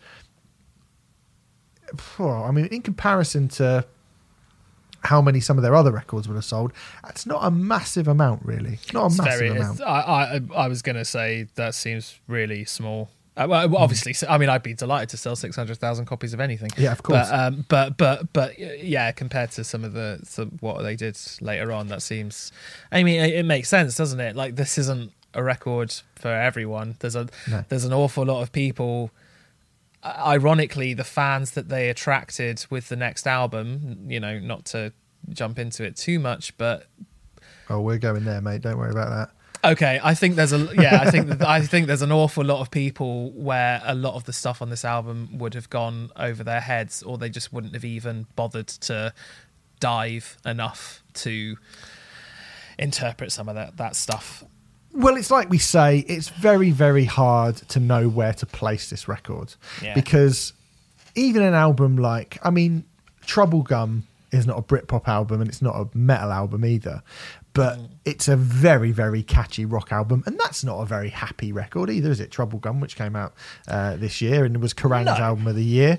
You know, Super Unknown by Soundgarden was Metal Hammer's album of the year. And that's not a very happy record. As I said, not a very happy year. Not a very uplifting year. But still, Soundgarden were grunge and Therapy were, you know, linked enough to the metal crowd or the upcoming kind of wave of punk from Offspring and Green Day that, you know, would mean that people kind of got it. I'm not sure who's getting this, particularly in the NME lot as well, when they're, you know, their album of the year is probably Part Life. I can't remember. I can't be bothered to look it up, but it wouldn't have been something like this at all, I'm sure. Yeah, I mean, goodness, how one would choose Park Life over this. Oh, although our Park Life special hasn't come out, so I shouldn't say that. But yes, wow. But yes, it's exactly what I said earlier in this podcast. It's a bubble in and of itself. It's a world in and of itself. It's like, I almost imagine if you were looking at albums from space, it's like this album's been put into the Eden Project so that it can be kind of siphoned off and not allowed, like, so that its rhetoric won't bleed into other records and kind of destroy the innocence of other albums. It's just a completely and utterly, sorry to sound like a sort of businessman here, but it is a complete and utterly unique product. It is, yeah. It's just... When the 10th anniversary came out, Stylus magazine said, "The Holy Bible is easily one of the best albums of the 90s, ignored by many but loved intensely by the few who live with it over the years. It puts everything the Manics have done since to shame, not to mention nearly everything else in music." We'll talk about how much it puts the rest of the Manics back catalogue, particularly the next album we're going to talk about, to shame when we get into it. But... certainly you're right in saying that, and it is one of those records that, you know, I found from as soon as I got it and I started getting into it, as someone who'd already had Everything Must Go and then got Generation Terrorists and then got this. Once I got this, I was just like, oh my fucking God, as great as everything else is, this is just, like you say, it's an island, and it's not just like anything else the Manics have ever done. It's not like anything anyone's ever done, ever before or since. There are so few records that are comparable to this. Well, I can't really... Can you think of any? I'm going to try at the end. Okay. But there aren't many. No. There aren't many. For the record, I can't think of any, and I'm very curious to hear that, what you come up with, but... Yeah. Okay. So the band went out on tour with both Suede and Therapy. Again, where the fuck do you sit? You're touring with Suede and you're touring with Therapy. They played the other stage at Glastonbury, with Richey, which if you get a chance to see... that footage, it's really good. They start with that hello that Public Image Limited do at the start of one of their very, very famous records. I think the start of Metal Box, I think. Is it? Oh, I've not listened to Pill for fucking ages, but that hello, like James says that at the start of Faster, which was a nice little nod to the influences for this record. And then they played Reading and Tea in the Park without Richey. Richey had to be admitted to the Priory due to his kind of his various problems. He didn't want a tour, and they went out and played Reading. Reading '94 is really interesting. If you watch them playing as a three-piece, did you watch the footage from Reading '94? Have you ever seen any of the footage? No, I don't think I knew that they had to play without Richey for Reading. I didn't realise that. So James said, I felt very nervous going out there because it was the first time we'd done a gig without Richey. Nicky says they had to do the gig because it was going to pay for Richie's treatment at the Priory. James said a bunch of the audience just looked on the right-hand side of the stage, the kind of cult of Richey, and refused to even acknowledge the rest of the band. So they just stared at a blank space on the corner of the stage. I'm sure we'll get into it later. I'm sure we'll get into it later. But the cult of Richey is disturbing and fascinating in equal measure. Yeah. Nicky Wire, after two songs, said from the stage, "Have all of these shit indie bands put you cunts to sleep or something?" Just a cursory look. Just a cursory look at the lineup from Reading '94. And I was like, oh my fucking God. This is the lineup for Reading '94, the shit indie bands he's talking about. Headliners were Primal Scream, sub-headliner Ice Cube, then the Manics, then Radiohead, then Pulp, then TerrorVision. Mate. Sounds like a good day to me. A fucking day that is. But they admitted... How great is that? I remember seeing in one of the documentaries I saw Nicky Wire just sort of admitting we just fucking hated everyone and we just thought we were better than everyone. Yeah. And I mean, you know, were they better than everyone? No. This was a fucking great period for music. You know, I don't agree with, and to be honest, I don't think Nicky Wire thinks that now. I think he says that as someone looking back on how they felt at the time. But they were very antagonistic towards all other bands, basically. They just thought they were all shit, which is, you know, just youth talking, isn't it? It is, really. Whilst I wouldn't go as far as to say they were better than everyone else, they were certainly that thing that we keep talking about how this album in particular was an island unto its own. They were certainly they stood out amongst everyone else, which doesn't necessarily mean you're better, but they stood out, definitely. Yeah. So I guess, you know, the aftermath really, it's kind of obvious where we go with the aftermath. One of their fans in one of the documentaries I watched said, some people think Elvis is still alive. Richey being alive is far more feasible. The start of the Holy Bible I can't argue with that, but it's still not true. No, I can't. Yeah. The band headed to Thailand, and this is where the cult of Richey really began to sort of spiral out of control. A fan bought some knives and asked him to cut himself with them for me. James said that the tour was awful. They all said that the tour was awful. James said as soon as we left Thailand, it was like we had a bug that we couldn't shake off. The cult of Richey's a destructive personality was crystallised there. Nicky said, I felt like something was going out of control. Terry Hall, the band's publicist and Philip Hall's widow, said that she spoke to Richey a bunch of times and said to him, if you don't like it, leave. Just leave. You don't have to do this. Just leave. And he said he felt trapped because being an ex-member of the Manic Street Preachers walking around Cardiff just was not glamorous enough a lifestyle for him. So when it all kind of comes to a head, I guess, really, is the gigs at the Astoria. So the band ended 1994 playing a 3-night residency at the now defunct, the sorely missed London Astoria, which we obviously talk about quite a lot, with Richey back in the band, supported by the Chemical Brothers, who were pelted with stuff every night, by all accounts. Well, they are shit, so fair enough. Come on. Nicky Wire says it was miserable. It was peak Richey weirdness. Everything was very edgy. The last 3 minutes, we smashed up 23 grand of equipment. It felt like a full stop. James said we were turned up so loud during sound checks and getting really paranoid, thinking that one of us was going to have a brain hemorrhage because they kept getting nosebleeds from the monitors. So there was something wrong with the sound that was giving them nosebleeds every night. And Nicky said, we had all these nosebleeds. On the last night, we just trashed everything. They didn't plan to do it. They didn't do it on the other two nights. No. They just said, you know, something is a full stop. They said they basically bankrupted themselves by doing that and went home thinking that something had changed. They did £26,000 worth of damage on that last night. You can tell by the footage that it wasn't planned. It's like a pressure valve being released. It's... it wasn't planned.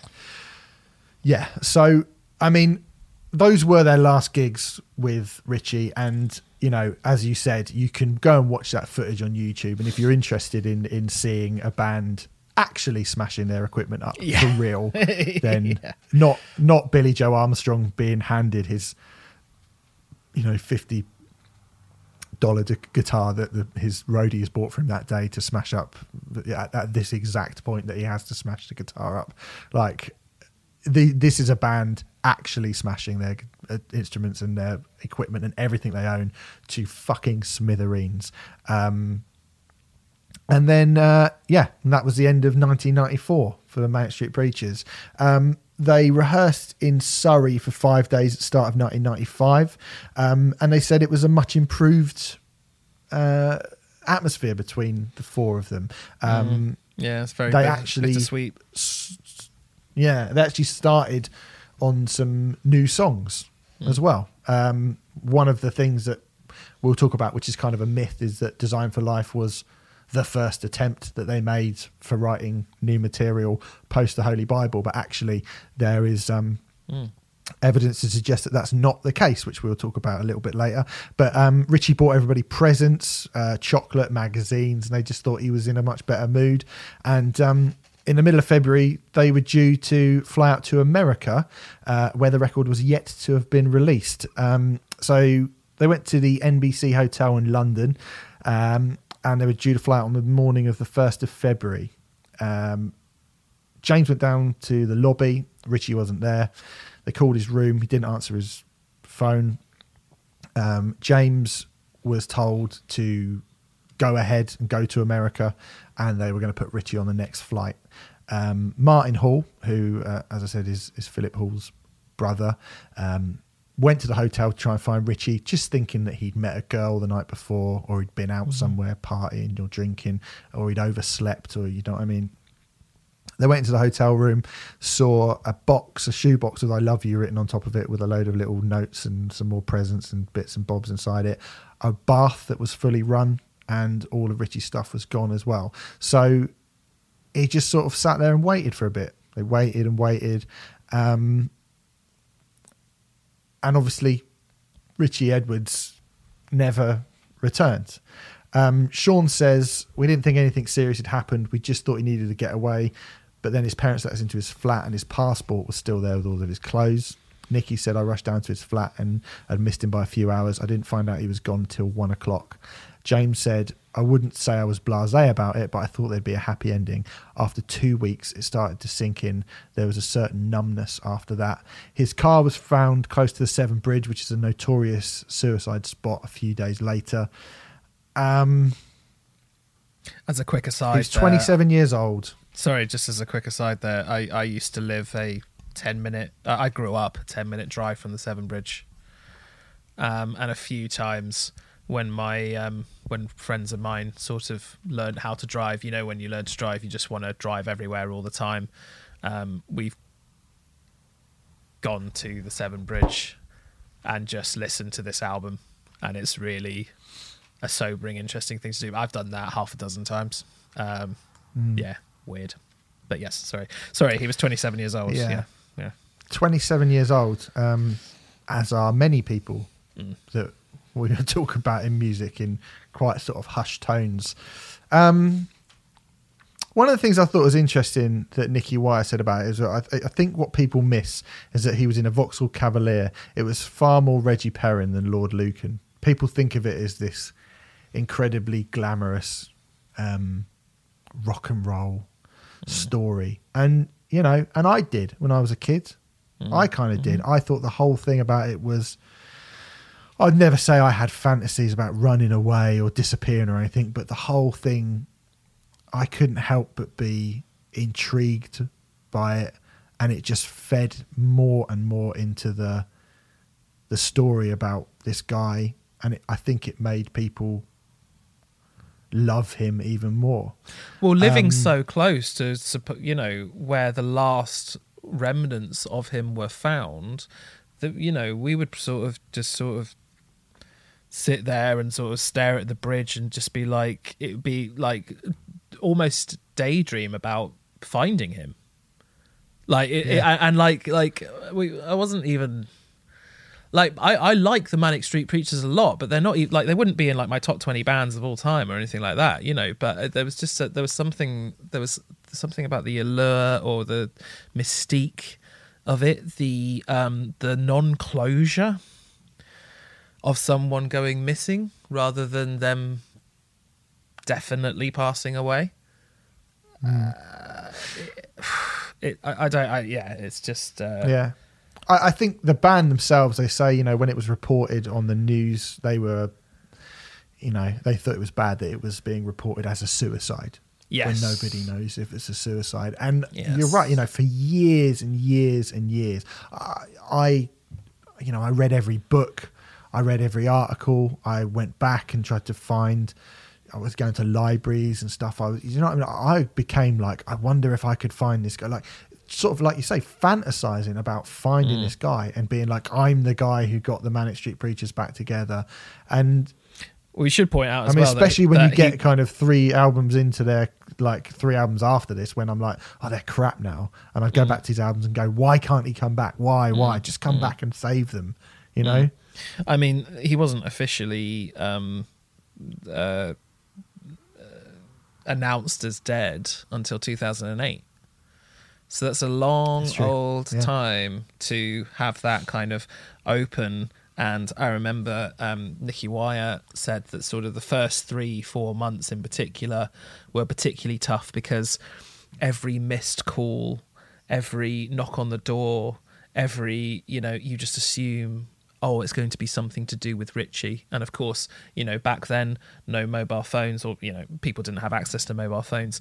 If you get a missed call, you dial 1471 to find out what the number is. And if it's a number you don't recognise, he would just be like, oh my God, that could have been Richey, you know? And like, that must have been torturous. I can only imagine. And as I say, it's that non-closure thing. There's a quote in the John Cleese film, Clockwise, from the 80s. Right. I don't know if you know this film. I know it. I didn't expect we'd be going there, but yep. John Cleese plays a teacher who has to get to a conference and loads of like things happen to stop him from getting there. And I don't want to kind of turn this again into a facetious thing, but he says, there's a line in it which I always thought was really funny, that where he says, it's not the despair that I can't cope with. I can cope with the despair. It's the hope. And I think brilliant, yeah. And I think that's what it is. It's that little tiny thing that you hold on to, and I think everybody, whether it's, you know, some people might expect Lord Lucan to walk through the door, you know, Kate and Jerry McCann probably want to see their daughter walk through the door one day. They won't ever be able to reconcile that until they do. You know. It's worse when there isn't a body, basically, isn't it? We'll talk about this more in the second part when it comes to... I mean, there is that quote that I told you about the other day from something which I thought was quite good, but I'm going to save that for the second part. Patreon.com/RightHackPodcast. Anyway, so the band, you know, that is... The Holy Bible now takes on even greater significance as a record because everything that it stands for, everything that it says, it feels much like In Utero, feels realer. It kind of crystallizes how, you know, for a guy who had to cut 4 real into his arm to prove to people that he wasn't bullshitting them, or he felt he did anyway. Yeah, it's quite a magnificent statement in a lot of ways. On a purely artistic level, I do think what an absolutely magnificent statement to be like, that album with all that stuff, now you believe me, don't you? Now you believe me. Do you understand where Steve Lamacq was coming from, though, when he asked that? Because I think sometimes it's painted as Steve Lamacq was just like, oh, you guys are phonies, blah, blah, blah. And it wasn't quite that, was it? He asked it in a far less antagonistic way than that. It was something along the lines of, I can see how some of the things you do, some people might interpret as not being very for real. You know, and hence, and as Richey was talking to Steve Lamacq about it, he just started idly carving for real into his arm. But I can actually, I think if I was a journalist and I was there at that time when Steve Lamacq asked that question, I think it was a legitimate question, to be honest with you. I think there are things that appeared really OTT and a bit silly about Manic's pre this record. It didn't seem very silly once this album came out, and obviously once he disappeared. No, exactly. But, I mean, that is the proof. I mean, however it was interpreted by Richey, what Steve Lamacq said. I mean, he certainly would have. He shut everybody up, basically. Yeah, but as an outsider looking in, I can understand where Steve Lamacq was coming from when he asked that question. But when you look at Generation Terrorists and Gold Against the Soul era, do you know the time? Do you know when did he? It was Generation Terrorists. Well, particularly with Generation Terrorists, then, to be honest. I mean, coming out in the press and saying, we're going to sell 26 million copies of our record or whatever it is, and then we're going to split up, and we've got 18 songs on our album because it's the only album we're ever going to write, and we're going to be the biggest band of all time. I mean, that stuff looks, even considering how successful, because that record didn't get anywhere near the success that they wanted it to, but it did enormously well considering it was a debut and all that sort of thing. I think it sold around 4 million copies. I don't know. We're not talking about Generation Terrorists, but it did incredibly well. But that stuff does seem ridiculous. I mean, it's laughable, really. And it comes from a place of youth, a place of ignorance, a place of, you know, that I some people paint Lamacq as a terrible figure for asking that and for saying that. Generation Terrorist era, I think, is an absolutely valid question. Absolutely valid. Yeah, I think it is. People have to ask those questions, don't they? Yeah, they have to. They have to be allowed to ask those questions, for sure. And I think it was, I think it's, you know, a perfectly legitimate thing to ask. Yeah, no one ever could have at that time. You know, he probably wouldn't have asked it if he'd have known what they were going to go on to do. No. I don't think anyone would have asked it. Anyone who has any sort of common sense or isn't a twat wouldn't have asked it if they'd known what he was going to do. But I think this is the thing. I think he's painted in a bad light because of what people know after the fact. I'm just defending Lamacq because I don't think at the time I totally understand why he would have asked that question at that time. Yeah. They were at the time. They were a preposterous band round Generation Terrorists. Let's face it. I don't mean that to sound as critical as it may do, but they were a totally preposterous band. And I love Generation Terrorists. Don't get me wrong, but they were a ridiculous band. Why on earth would you know? They weren't a million miles off what people would interpret of Towers of London kind of stuff. I mean, they were 10 billion times better, but certainly in terms of the look and what they would, the glam-esque-ness, and frankly, their kind of blasé attitude to things, they weren't a million miles off of that sort of thing. So, yeah, totally legitimate question. So that is the kind of full stop on Richey's Manic Street Preachers career, which we will, in the second half, what happened kind of in the aftermath of him going and how they dealt with that. We will talk about that for sure.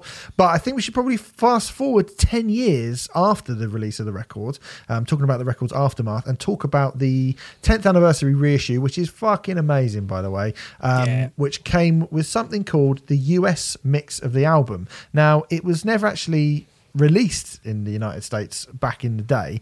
So this really should have been called the Canadian mix of the album where it was released. But it was released by, remixed by somebody called Tom Lord Alge.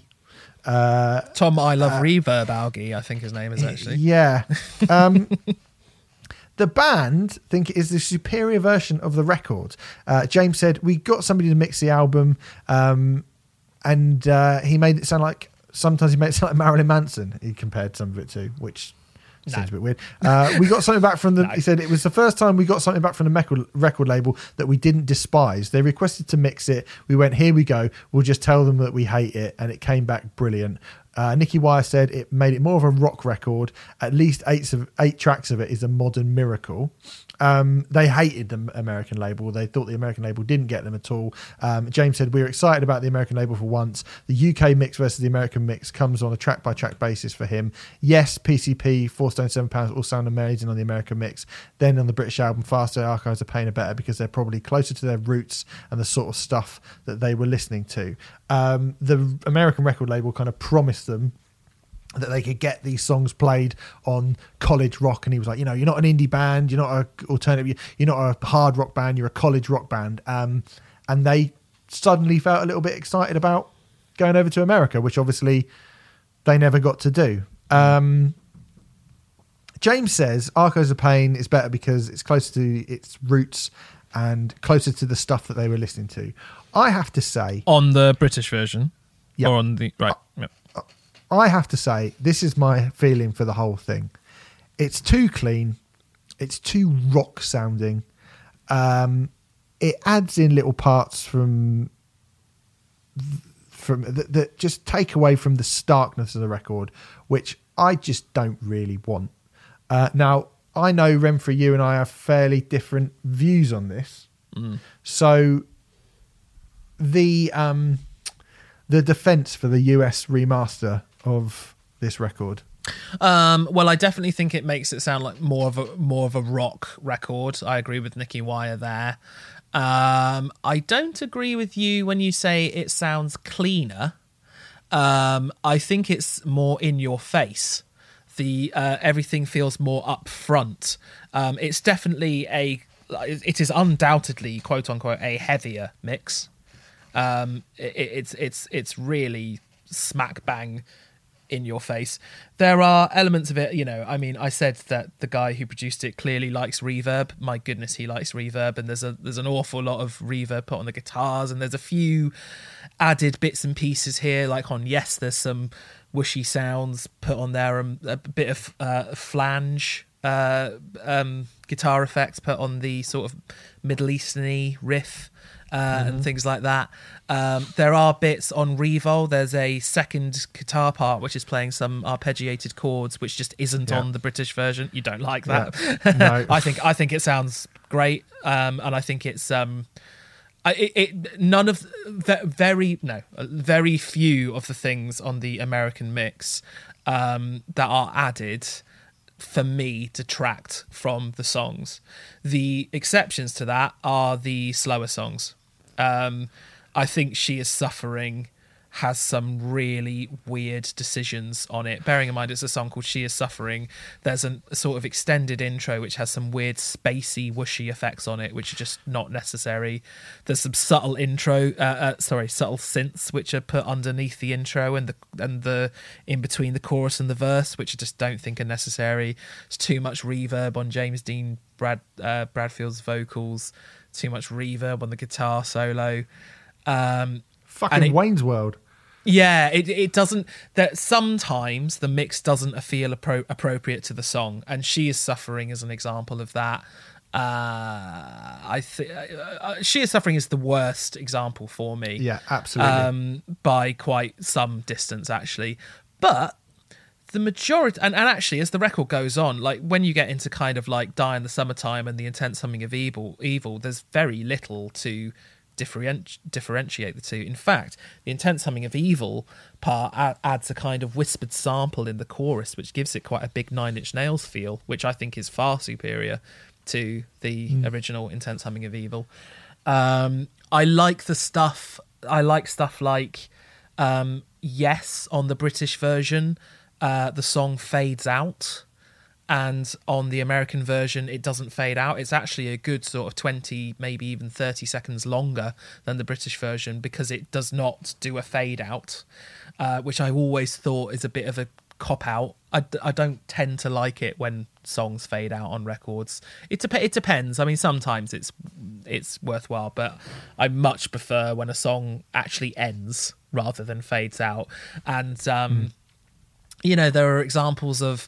there's a guitar chord that rings out on the American version of If White America Told the Truth, and it's exactly the same guitar chord, but you can hear on the British version, they cut it before it starts feedbacking. And on the American version, they let it feedback. And it's rawer. It's more raw. Which is why I disagree with your assessment that it's cleaner. I think the opposite. I think it's more raw. I think it's more punk. I mean, you definitely disagree by the face that you're pulling, but I think it's way, way more raw. It sounds more like a band playing in a room because of those things that of the feedback that they allow. And there's no feedback on the British mix at all. Well, yeah, I mean, okay, fine. I mean, I think yes is better. Is much better than I remember it being. First time I heard the US mix, I was like, "What the fuck is this?" Yeah. What the fuck is this? To be fair, so yes was I. To be fair, so was I, because I was so familiar with the British mix. But as time has gone on, overall, I've gone on to prefer the American mix. Yeah, overall. Really, fucking hell. Overall, yeah, bar the odd exception like She Is Suffering and so on and so forth. Faster, I think, is better on the British version as well. But if I were making, all right. But if I were making my perfect mix of this record, between the two, it would probably be like 9 American to 4 British, something like that. Okay. Yes is far better than I remember. That is one of the ones that I think does work quite well, and I agree the kind of not having a fade out's good. White America, pre-chorus is way too fucking busy. Way too busy.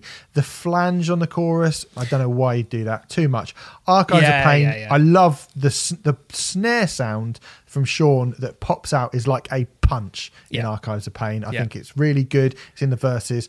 That's to me what the song should be. Yeah. But then so much reverb on that pre-chorus on Archives of Pain though as well. The chorus just softens everything on the US mix for me. It flows easier. It makes everything easier to listen to. What you just said about the feedback coming in, there's so much in this record where shit just cuts and then changes. The American mix of it, I think, tries to make everything flow nicely. And I'm sorry, She Is Suffering. I'm just no. I mean, that is. I agree with She Is Suffering. It's crap. Yeah. That is the biggest culprit on the record by far. Yeah. The Ravol with the little guitar line under it that wasn't in the original. Again, I mean, it just. That's a robotic, stark-sounding song, and it just makes it more like a kind of US rock song. It sounds far less individualistic. It's quite subtle, though. It's very subtle. Like that second half. You can still hear it. You can still hear it. And there's less snarl and there's less bleed on the guitars from the original. 4 Stone 7 Pounds actually is much better than I recall, but I still prefer the original. It's got more guitar licks on it. The 4 Stone 7, the American version, which I like. Yeah. Okay. It's much better than I remember, but I think it kind of gets away with it. But I will say on 4 Stone 7 Pounds, when James Dean Bradfield sings "Just Look at the Fat Scum Who Pamper Me So," for some reason they made the "so" go so, and I don't know why they did that. That is lame as fuck. Yeah. Mausoleum, the chorus on the original stops and then starts again, and it's fucking jarring. The US one, the guitars just kind of blend into each other, and it's way less jarring. Faster, for me, right, James's vocal sits so far. That should be, "I am an architect!" And it's not. It's, "I am an architect," with the guitar. The guitars smother that song and engulf them, and he sits too far back in the mix. Another bizarre choice on the American mix, I will admit, with Faster, is... there is reverb on every other line of the first verse. So there's the reason why it sits back is because the amount of reverb it's drenched in. For I Am an Architect, I Am a Pioneer, and I Am Purity, it's just drenched in reverb. It's like, that's an odd choice. Like, to have reverb on an entire verse, sure, but to turn it on for one line, then turn it off for the next, then turn it on. It's a bizarre choice. I'll agree with that. Certainly. I mean, after Sheer Suffering, This Is Yesterday. I don't want fucking Eddie Van Halen turning up in the fucking solo towards the end. Yeah, fuck I agree off. With that. Yeah. But PCP's actually really good. I think PCP's great. I don't think the gap between the gruffness of the verses and the massive chorus is as pronounced as it is in the British mix. I think it sits more in one place, which is why I still think the British version is better. But it sounds massive, and I think actually the backing vocals at the end, I'm not going to lie, are really good. With the way they kind of pronounce the backing vocals at the end is really good. But for me, right, this record should be as... When we talk about Hill and Wire and Gang of Four and the sort of influences of those bands on it, like that to me is what this record should sound like. And the US version, it just seems like it has been mixed by someone who doesn't know what that stuff is and just wants to make them go, oh well, the Smashing Pumpkins are big, so you'll be like that. And it's like, well, I don't think that's what this record is. I mean, when we you mentioned sort of Alice in Chains. You said, oh, there is a bit of that American kind of Slash and Alice in Chains and, you know, Pantera and all these things that we mentioned. But really, this is far more of a post-punk record with a little bit of of what they used to be, but it's still... It's so different from what they were before. And I think, for me, the US mix just absolutely... seems to not really understand what record it is playing with. And I get it. Like, that's what's going to fly in America. That is what it would have needed to sound like for it to make any kind of, you know, sort of dent in the American chart. And that's what they had to do with it. And that's what they wanted to do with it. And I know the band look at it down the line and go, oh no, you know, this is much better. But I think... the reason why I'm going to turn around and go, no, I'm sorry, Manic Street Preachers, you're wrong, is because I think they probably, when they got the US version back, they probably heard it and they went, okay, cool. Maybe this isn't as horrible a record as we might have imagined. I think they were probably scared of the record that they were about to put out. And hearing a much more, you know, a much more digestible version of it probably made them go, all right, cool. Well, actually, it's not completely... unrelatable, and it's not completely like we're not as much of an island. This record is an island. I don't think this mix is more digestible at all. I don't think it is at all. And I also I massively counter what you're saying about this record is meant to sound like, you know, those post-punk influences. Earlier on this podcast, I said something that is so brilliant about this record is that it mixes those post-punk influences with the Guns N' Roses and Alice in Chains pomp. Pomp is closer to Guns N' Roses than Alice in Chains, but you know what I mean, which is something which is really unique and hasn't really been done before. And the American mix brings that out even more than the British mix does. And you can sit there and go, this album is meant to sound like a post-punk record, but actually it's better when it's mixing the two.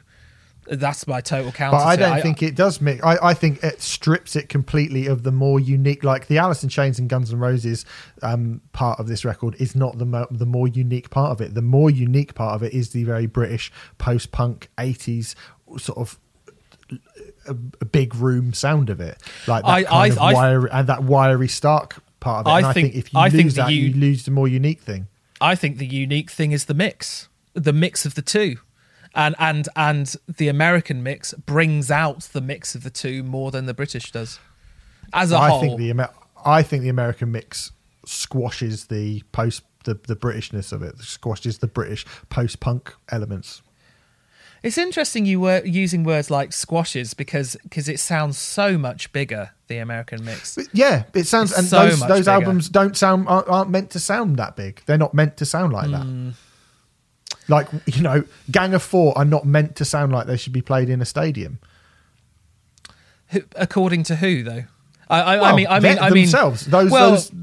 those influences. That's what those records sound like. You know, Joy Division don't. They just don't. I mean, I'm not saying that these. I mean, the good thing about these is like they managed to make those songs. Those songs stand up enough on their own, and I think they're far more unique by being those songs, but yet being produced in the kind of raw, stark, cold, wiry way in which the British mix gives them. And I think the US mix just takes a bunch of stuff that was popular in US college rock at the time and adds that to it. And yes, you could go, it makes it more unique and it's different, it sounds different to the original, and it's not really one thing, and it, you know, but to me it squashes so much that was really unique about the record. I think because I don't think the flange and smell and sounding like a bit like Smashing Pumpkins, I don't think in 1994 that's a particularly unique selling point. I think sounding like fucking Wire and Public Image Limited is, though. I think the rhetoric you're using stifles creativity rather than makes it blossom, and it's a similar rhetoric to those old school metalheads who kind of say metal is meant to be like this, it's meant to sound like this.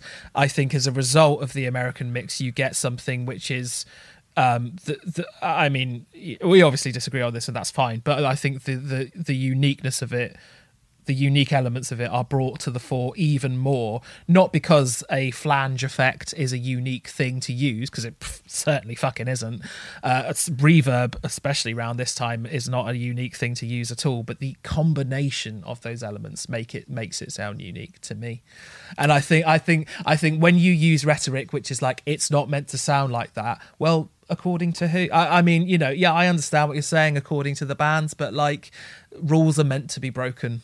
That's where you get great creativity from. It's not. I don't think it's creative to copy everyone else. I don't think it is copying everything else. That's just copy. What you've just said is just, oh, let's make it sound like everyone else from the 90s. That's not creativity. What you're saying to me is that by being influenced by and making a record which is brutal and stark and bare and unflinching, and trying to sort of pretty it up, it just doesn't, like, I don't want that. I don't. But who needs that record to sound like that? But we disagree on it being prettied up. I don't think it is prettied up. I think it's made more raw. And my examples of that are the starkness of the feedback used. You know, your argument for it running into each other more, I totally agree, but I see that as a positive. I like the fact that the guitar chord that rings out from If White America Told the Truth rings into Of Walking Abortion. It makes it sound more of a piece. It makes the record sound more of a piece of a complete piece, rather than these, you said it yourself, these stop-start sections between songs and so on and so forth. I mean, you know, this entire conversation, I don't think anyone's argued as vehemently about either mix as we have on just now, but it is interesting because there is clearly, I think this conversation proves that there is clearly an argument for both mixes. There's clearly an argument for either or. And I accept that most people are going to prefer the British version because it's the one that they're most familiar with, and people don't tend to like change. And like I say, when I bought the 10th anniversary edition of this record and heard the American mix, my initial reaction was like, ugh, what are you doing to this record that I love?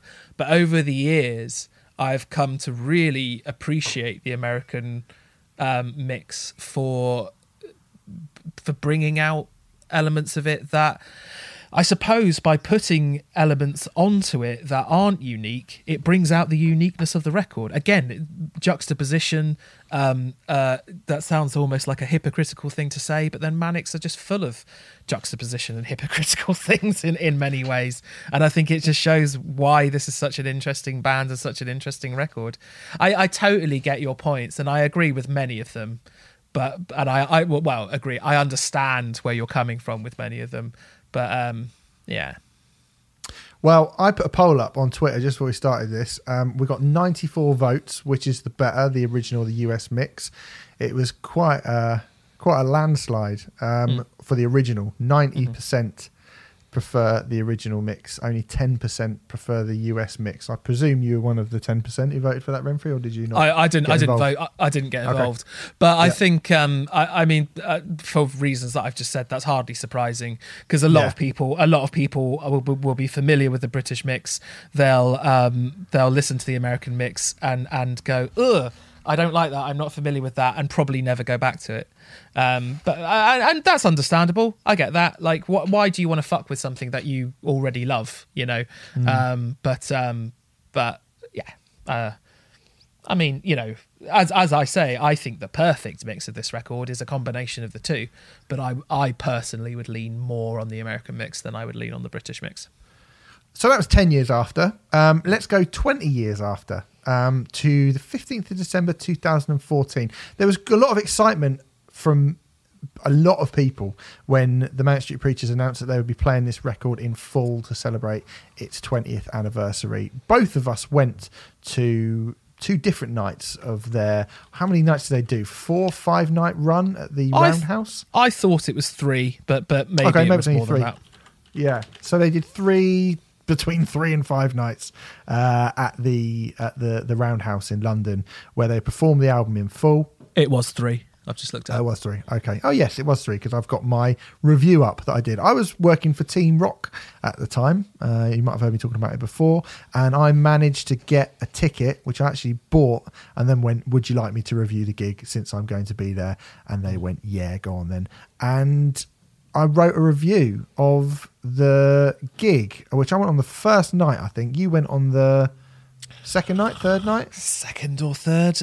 We went different nights, I know that much, because I read your review, yes, before I went. Yeah, so you did. You said this to me yesterday. I was like, that's quite funny. Yeah, so I reviewed it, and I was really excited to see the Manics do this record in full. Got my review up here right now. It wasn't that good, was it? It was weird. Yeah, it was weird. It wasn't very good. I went the last night because Andy Cairns came out for You Love Us, and I remember that. I'd be like, it's Andy Cairns! But yeah, which obviously made it 10 times better, which means I'm the best. But yes, no, it was odd, and you put it actually, as a matter of fact, I mean, I'll just repeat what I said on the phone to you yesterday. What was really interesting is your review was one of the few dissenting voices, because the papers, the national press as a whole, were just glowing reviews, 5 stars, absolutely everywhere. And I'm reading all these glowing reviews, getting super, super, super, super excited. And I'm like, listen, I'll just see what that antagonistic man that I listen to on the Metal Hammer podcast thinks about it occasionally. And you're just like, I don't like it. And I'm like, he's probably just being antagonistic. I was paraphrasing, but that was the, you know. And I was like, he's probably just being antagonistic. He seems like a very angry man. I don't think we knew each other at this point. And unfortunately, I ended up agreeing with you wholeheartedly, more or less. And the basic premise of your review, as I recall, was just... they are such a different band now. It's almost like a tribute act doing it. And like, they're in such a different place, and these songs demand so much of the people performing them. It's just, I mean, just the whole idea of going back and celebrating this time. Because when you do anniversary tours, that's part of what you're doing, isn't it? It's just odd. It just didn't work at all. And weirdly, I think you also said, or maybe I've just made this up, but this is how I feel anyway.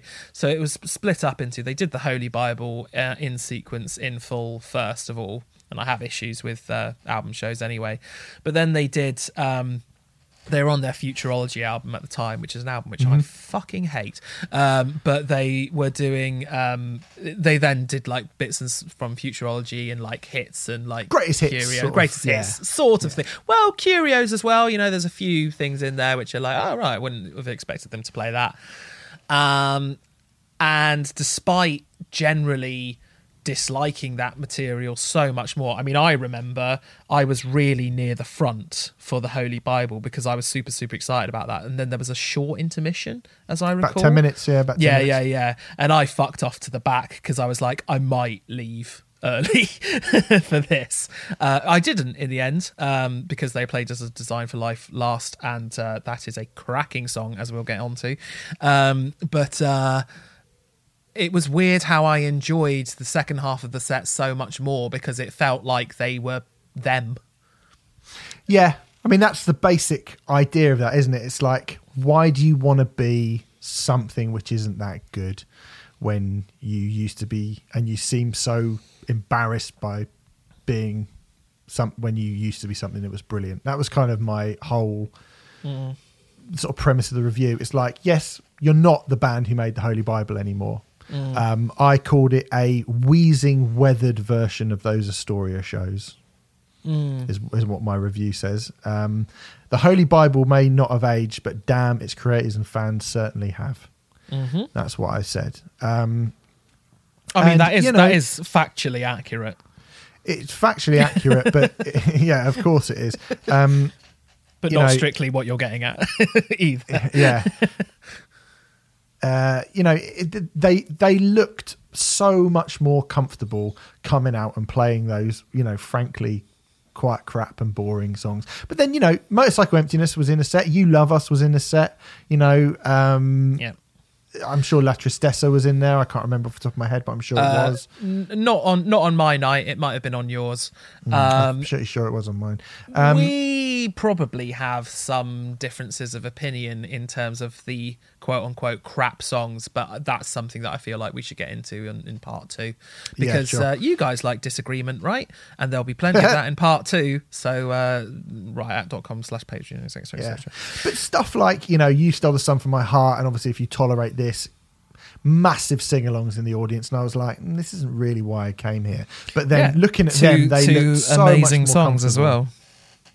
But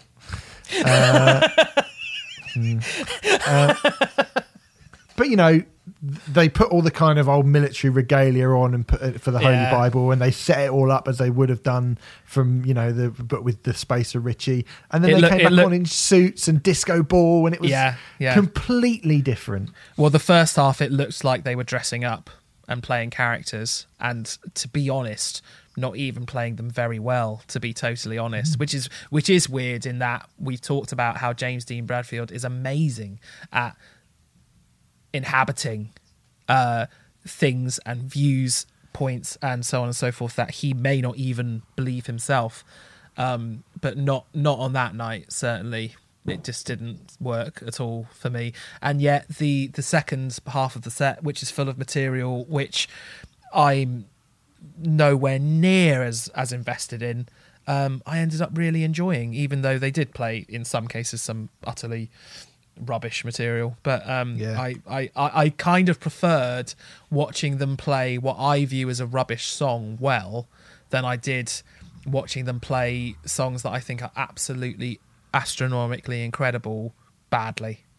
I think maybe badly's harsh, but just without any of the sort of drive and the power and the, the bile and the energy and all of that stuff. It was just, it was missing. So, so I don't mean they were technically incompetent or anything like that. They're certainly not. But yes, exactly. Without the antagonism, I suppose, that those songs need to work.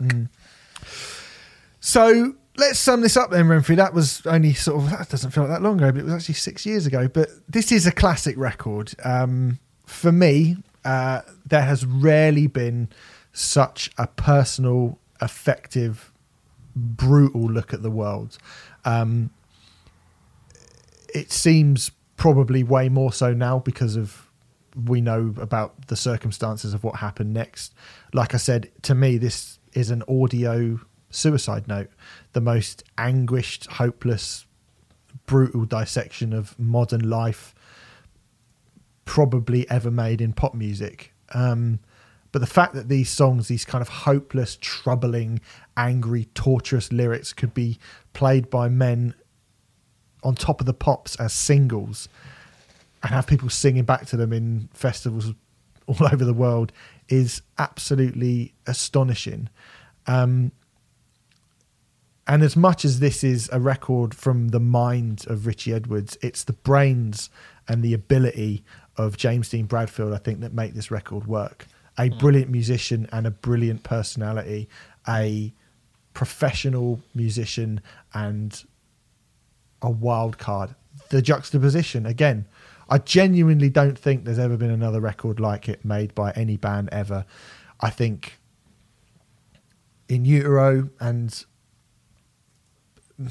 a couple, maybe Joy Division's back catalogue as a whole, are kind of as the closer you get to it. But In Utero has some massive, songs in it, but it doesn't ever quite have the blunt, beautifully, painfully honest, like you know, foretelling of what was about to happen in the same way as this record does. Kurt hides a lot of stuff behind metaphor. Yeah. Also, just to throw in there quickly as well, In Utero is obviously considered a very dark record, and it is. I'm not going to sit here and say it. Yeah, I'm not going to sit here and say it isn't. Compared to the Holy Bible, it's like nursery rhymes. Yeah. I love In Utero. I'm not saying that. If you of the two, which is darker, there is no contest. Yeah. But I mean, what a way to go out. If he had to go out, and it feels like he did have to go out, then this might be the most perfect execution of a rock and roll myth anyone has ever made. Yeah, it's an astonishing record. It's been brilliant to revisit it. It's been we're recording. It's generally been absolutely lovely weather at the moment, and it's been really weird listening to the Holy Bible on a really sunny day.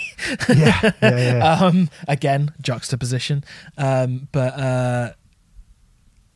this is an incredible record. I mean, for me, and we'll probably go into this more in the next part. I love the Manics. I think they have a. The Manics are a band who probably, they may well be the single band who, for me, have released the largest. There's the largest gap between their best material and their worst material. Their best material, for me, aka this record, basically, I think is absolutely transcendently incredible. But the worst Manic Street Preachers songs, I think, are probably were some of the worst music written in modern pop music, modern rock music, or modern indie music, whatever you want to say. And actually, that's something that I fucking love about them. To this day, they're 13, 14 albums in. They're still experimenting to fuckery. I mean, I mentioned earlier there that they were on Futurology for this record when they went back to the Holy Bible, which is a record that I fucking hate. I hate that record. But fair play to them.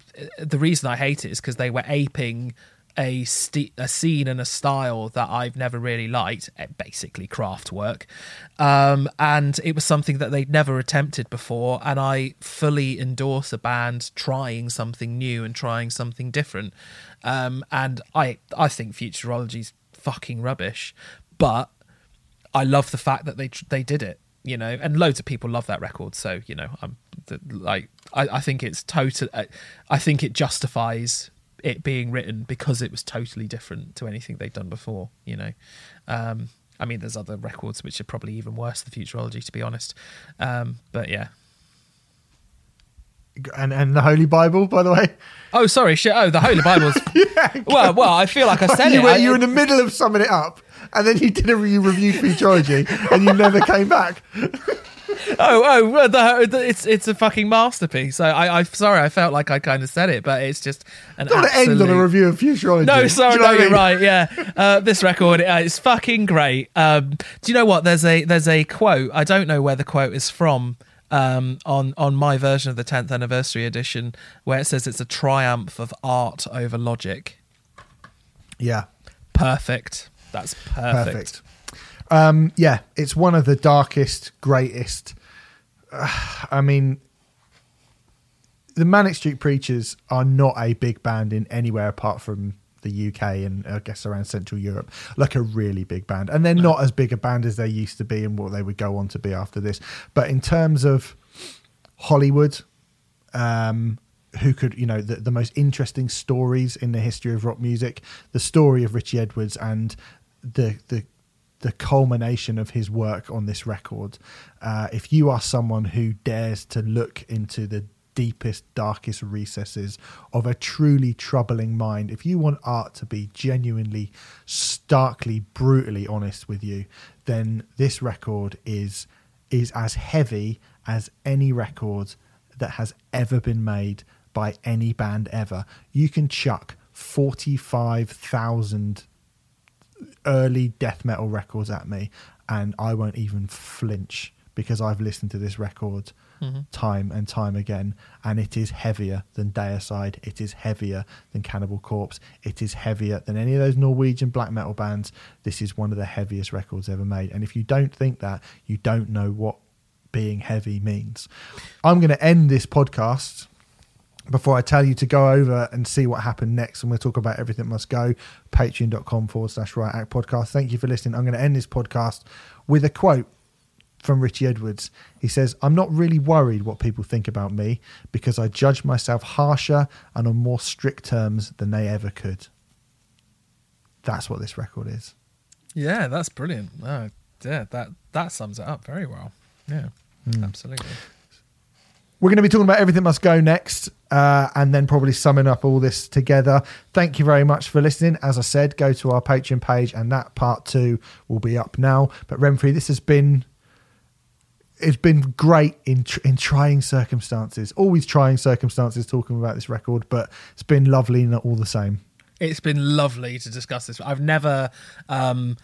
I've never known anyone who's been as passionate about this album as myself. So it's been really nice to actually sit down and talk for almost 3 hours about that. So thank you, Steve. It's been lovely. That's all right, mate. It's been lovely, good times. Lovely. It's the wrong word to use, definitely, but you know. Go and get the second part now. We'll see you over there. Cheers.